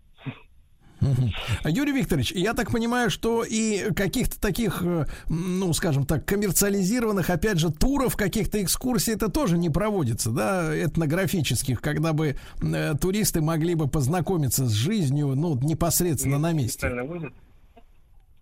Последнее время вот э, с туристами это на, на- на Нижнем Амуре многие жалуются. И они в том числе говорят, что в общем-то туристов-то немного у них. Вот. Э, Но отчасти Нижний Амур в этом смысле Николаевск э, соседняя территория ниже по течению, она все-таки некоторый хаб. У нас сейчас популярные э, дорогущие туры на Шантарские острова. Вот, поэтому через Николаевск туда летят. А вот э, Ульчи, они как бы немножко в стороне, и поэтому к ним специально больших вот каких-то туристических туров нету. Однако часть изделий ульских мастеров можно встретить э, и э, в музеях Комсомольска на Амуре, в том числе и ульские там есть. И я сейчас еще одну вещь скажу. Э, К ульскому искусству неравнодушны наши японские друзья. Вот они прям туристы, даже иногда, я расскажу смешную историю, когда мы договорились о встрече с местными жителями, ученые, то есть ассоциация как срабатывает у людей, ученые зашли к нам люди, посмотрели, о, а мы думали вы японцы, я говорю, почему вы так думали? Ну и ученые, значит, японцы. Вот такая вот ассоциация с 90-х годов у людей возникла. Мало кто приезжал, изучал, ну, объективны были на это причины. Мгм. Понимаю, Юрий Викторович. Ну и э, вот э, мы же понимаем, что туризм, да, и знакомство это всегда там кухня и так далее. Как-то в крае представлена вот именно гастрономическая культура Ульчи, чтобы вот можно было прям вот э, где-то отведать, э, в- тем более, что рядом и носители этой культуры, да, не за не за морем, как японцы, вот в суши-барах, ну вот, а есть свои Да-да-да. люди, да, есть что-то такое. Конечно, э, вы как только приезжаете, например, э, в ту же Булаву или в Богородское, вы там э, попробуете местную еду. Я уже говорил, это рыба в самых разных вариациях, в основном, я имею в виду производные юколы, самые разные. Вот, ее размачивали, жарят, варят, добавляют, смешивают с ягодами всевозможными. Кроме того, как и нефти, они любят морскую капусту. Есть несколько блюд из морской капусты. А, есть специфическая еда. На самом деле я пробовал, но она, конечно, для нашего желудка не очень-то подходит. Э, Но вот рыбий жир, например, собирают, его иногда смешивают э, с травками, с ягодой. Так. Вот. э, Блюдо, блюдо такое, конечно, любителя. Так это, Вот. так это, Юрий Викторович, омега-3. А все диетологи Оме- говорят, что... Омега-Д3, я хотел как раз сказать, что омега-Д3 э, нервно где-то в сторонке не будем пропагандировать, что делает. Вот, поэтому в этом смысле да. Да, кстати, изначально рыбий жир-то хранили в сивучих пузырях, пластоногих. Вот это отдельная такая э, еще отрасль была. Э, Кроме того, десерты делают всевозможные. Да это как бы, да, мы, это мы называем десертами. На самом деле это различные, различные такие смеси, ягоды э, с жиром и, в общем, разные такие другие э, загадочные с нашей точки зрения и на Юрий Викторович, тоже, Юрий Викторович, э, как блюда. говорит один мой знакомый звукорежиссер, да класс. Вот, да. И, так сказать, будем на Амурской земле. э, звучит, конечно, странно, Амур это река. Вот, обязательно надо будет попробовать, отведать. Юрий Викторович Латушко с нами был. Да, друзья мои, зав. лаборатории, ведущий научный сотрудник Института истории, археологии и этнографии народов Дальнего Востока в проекте «Люди и традиции». Еще больше подкастов «Маяка» насмотрим.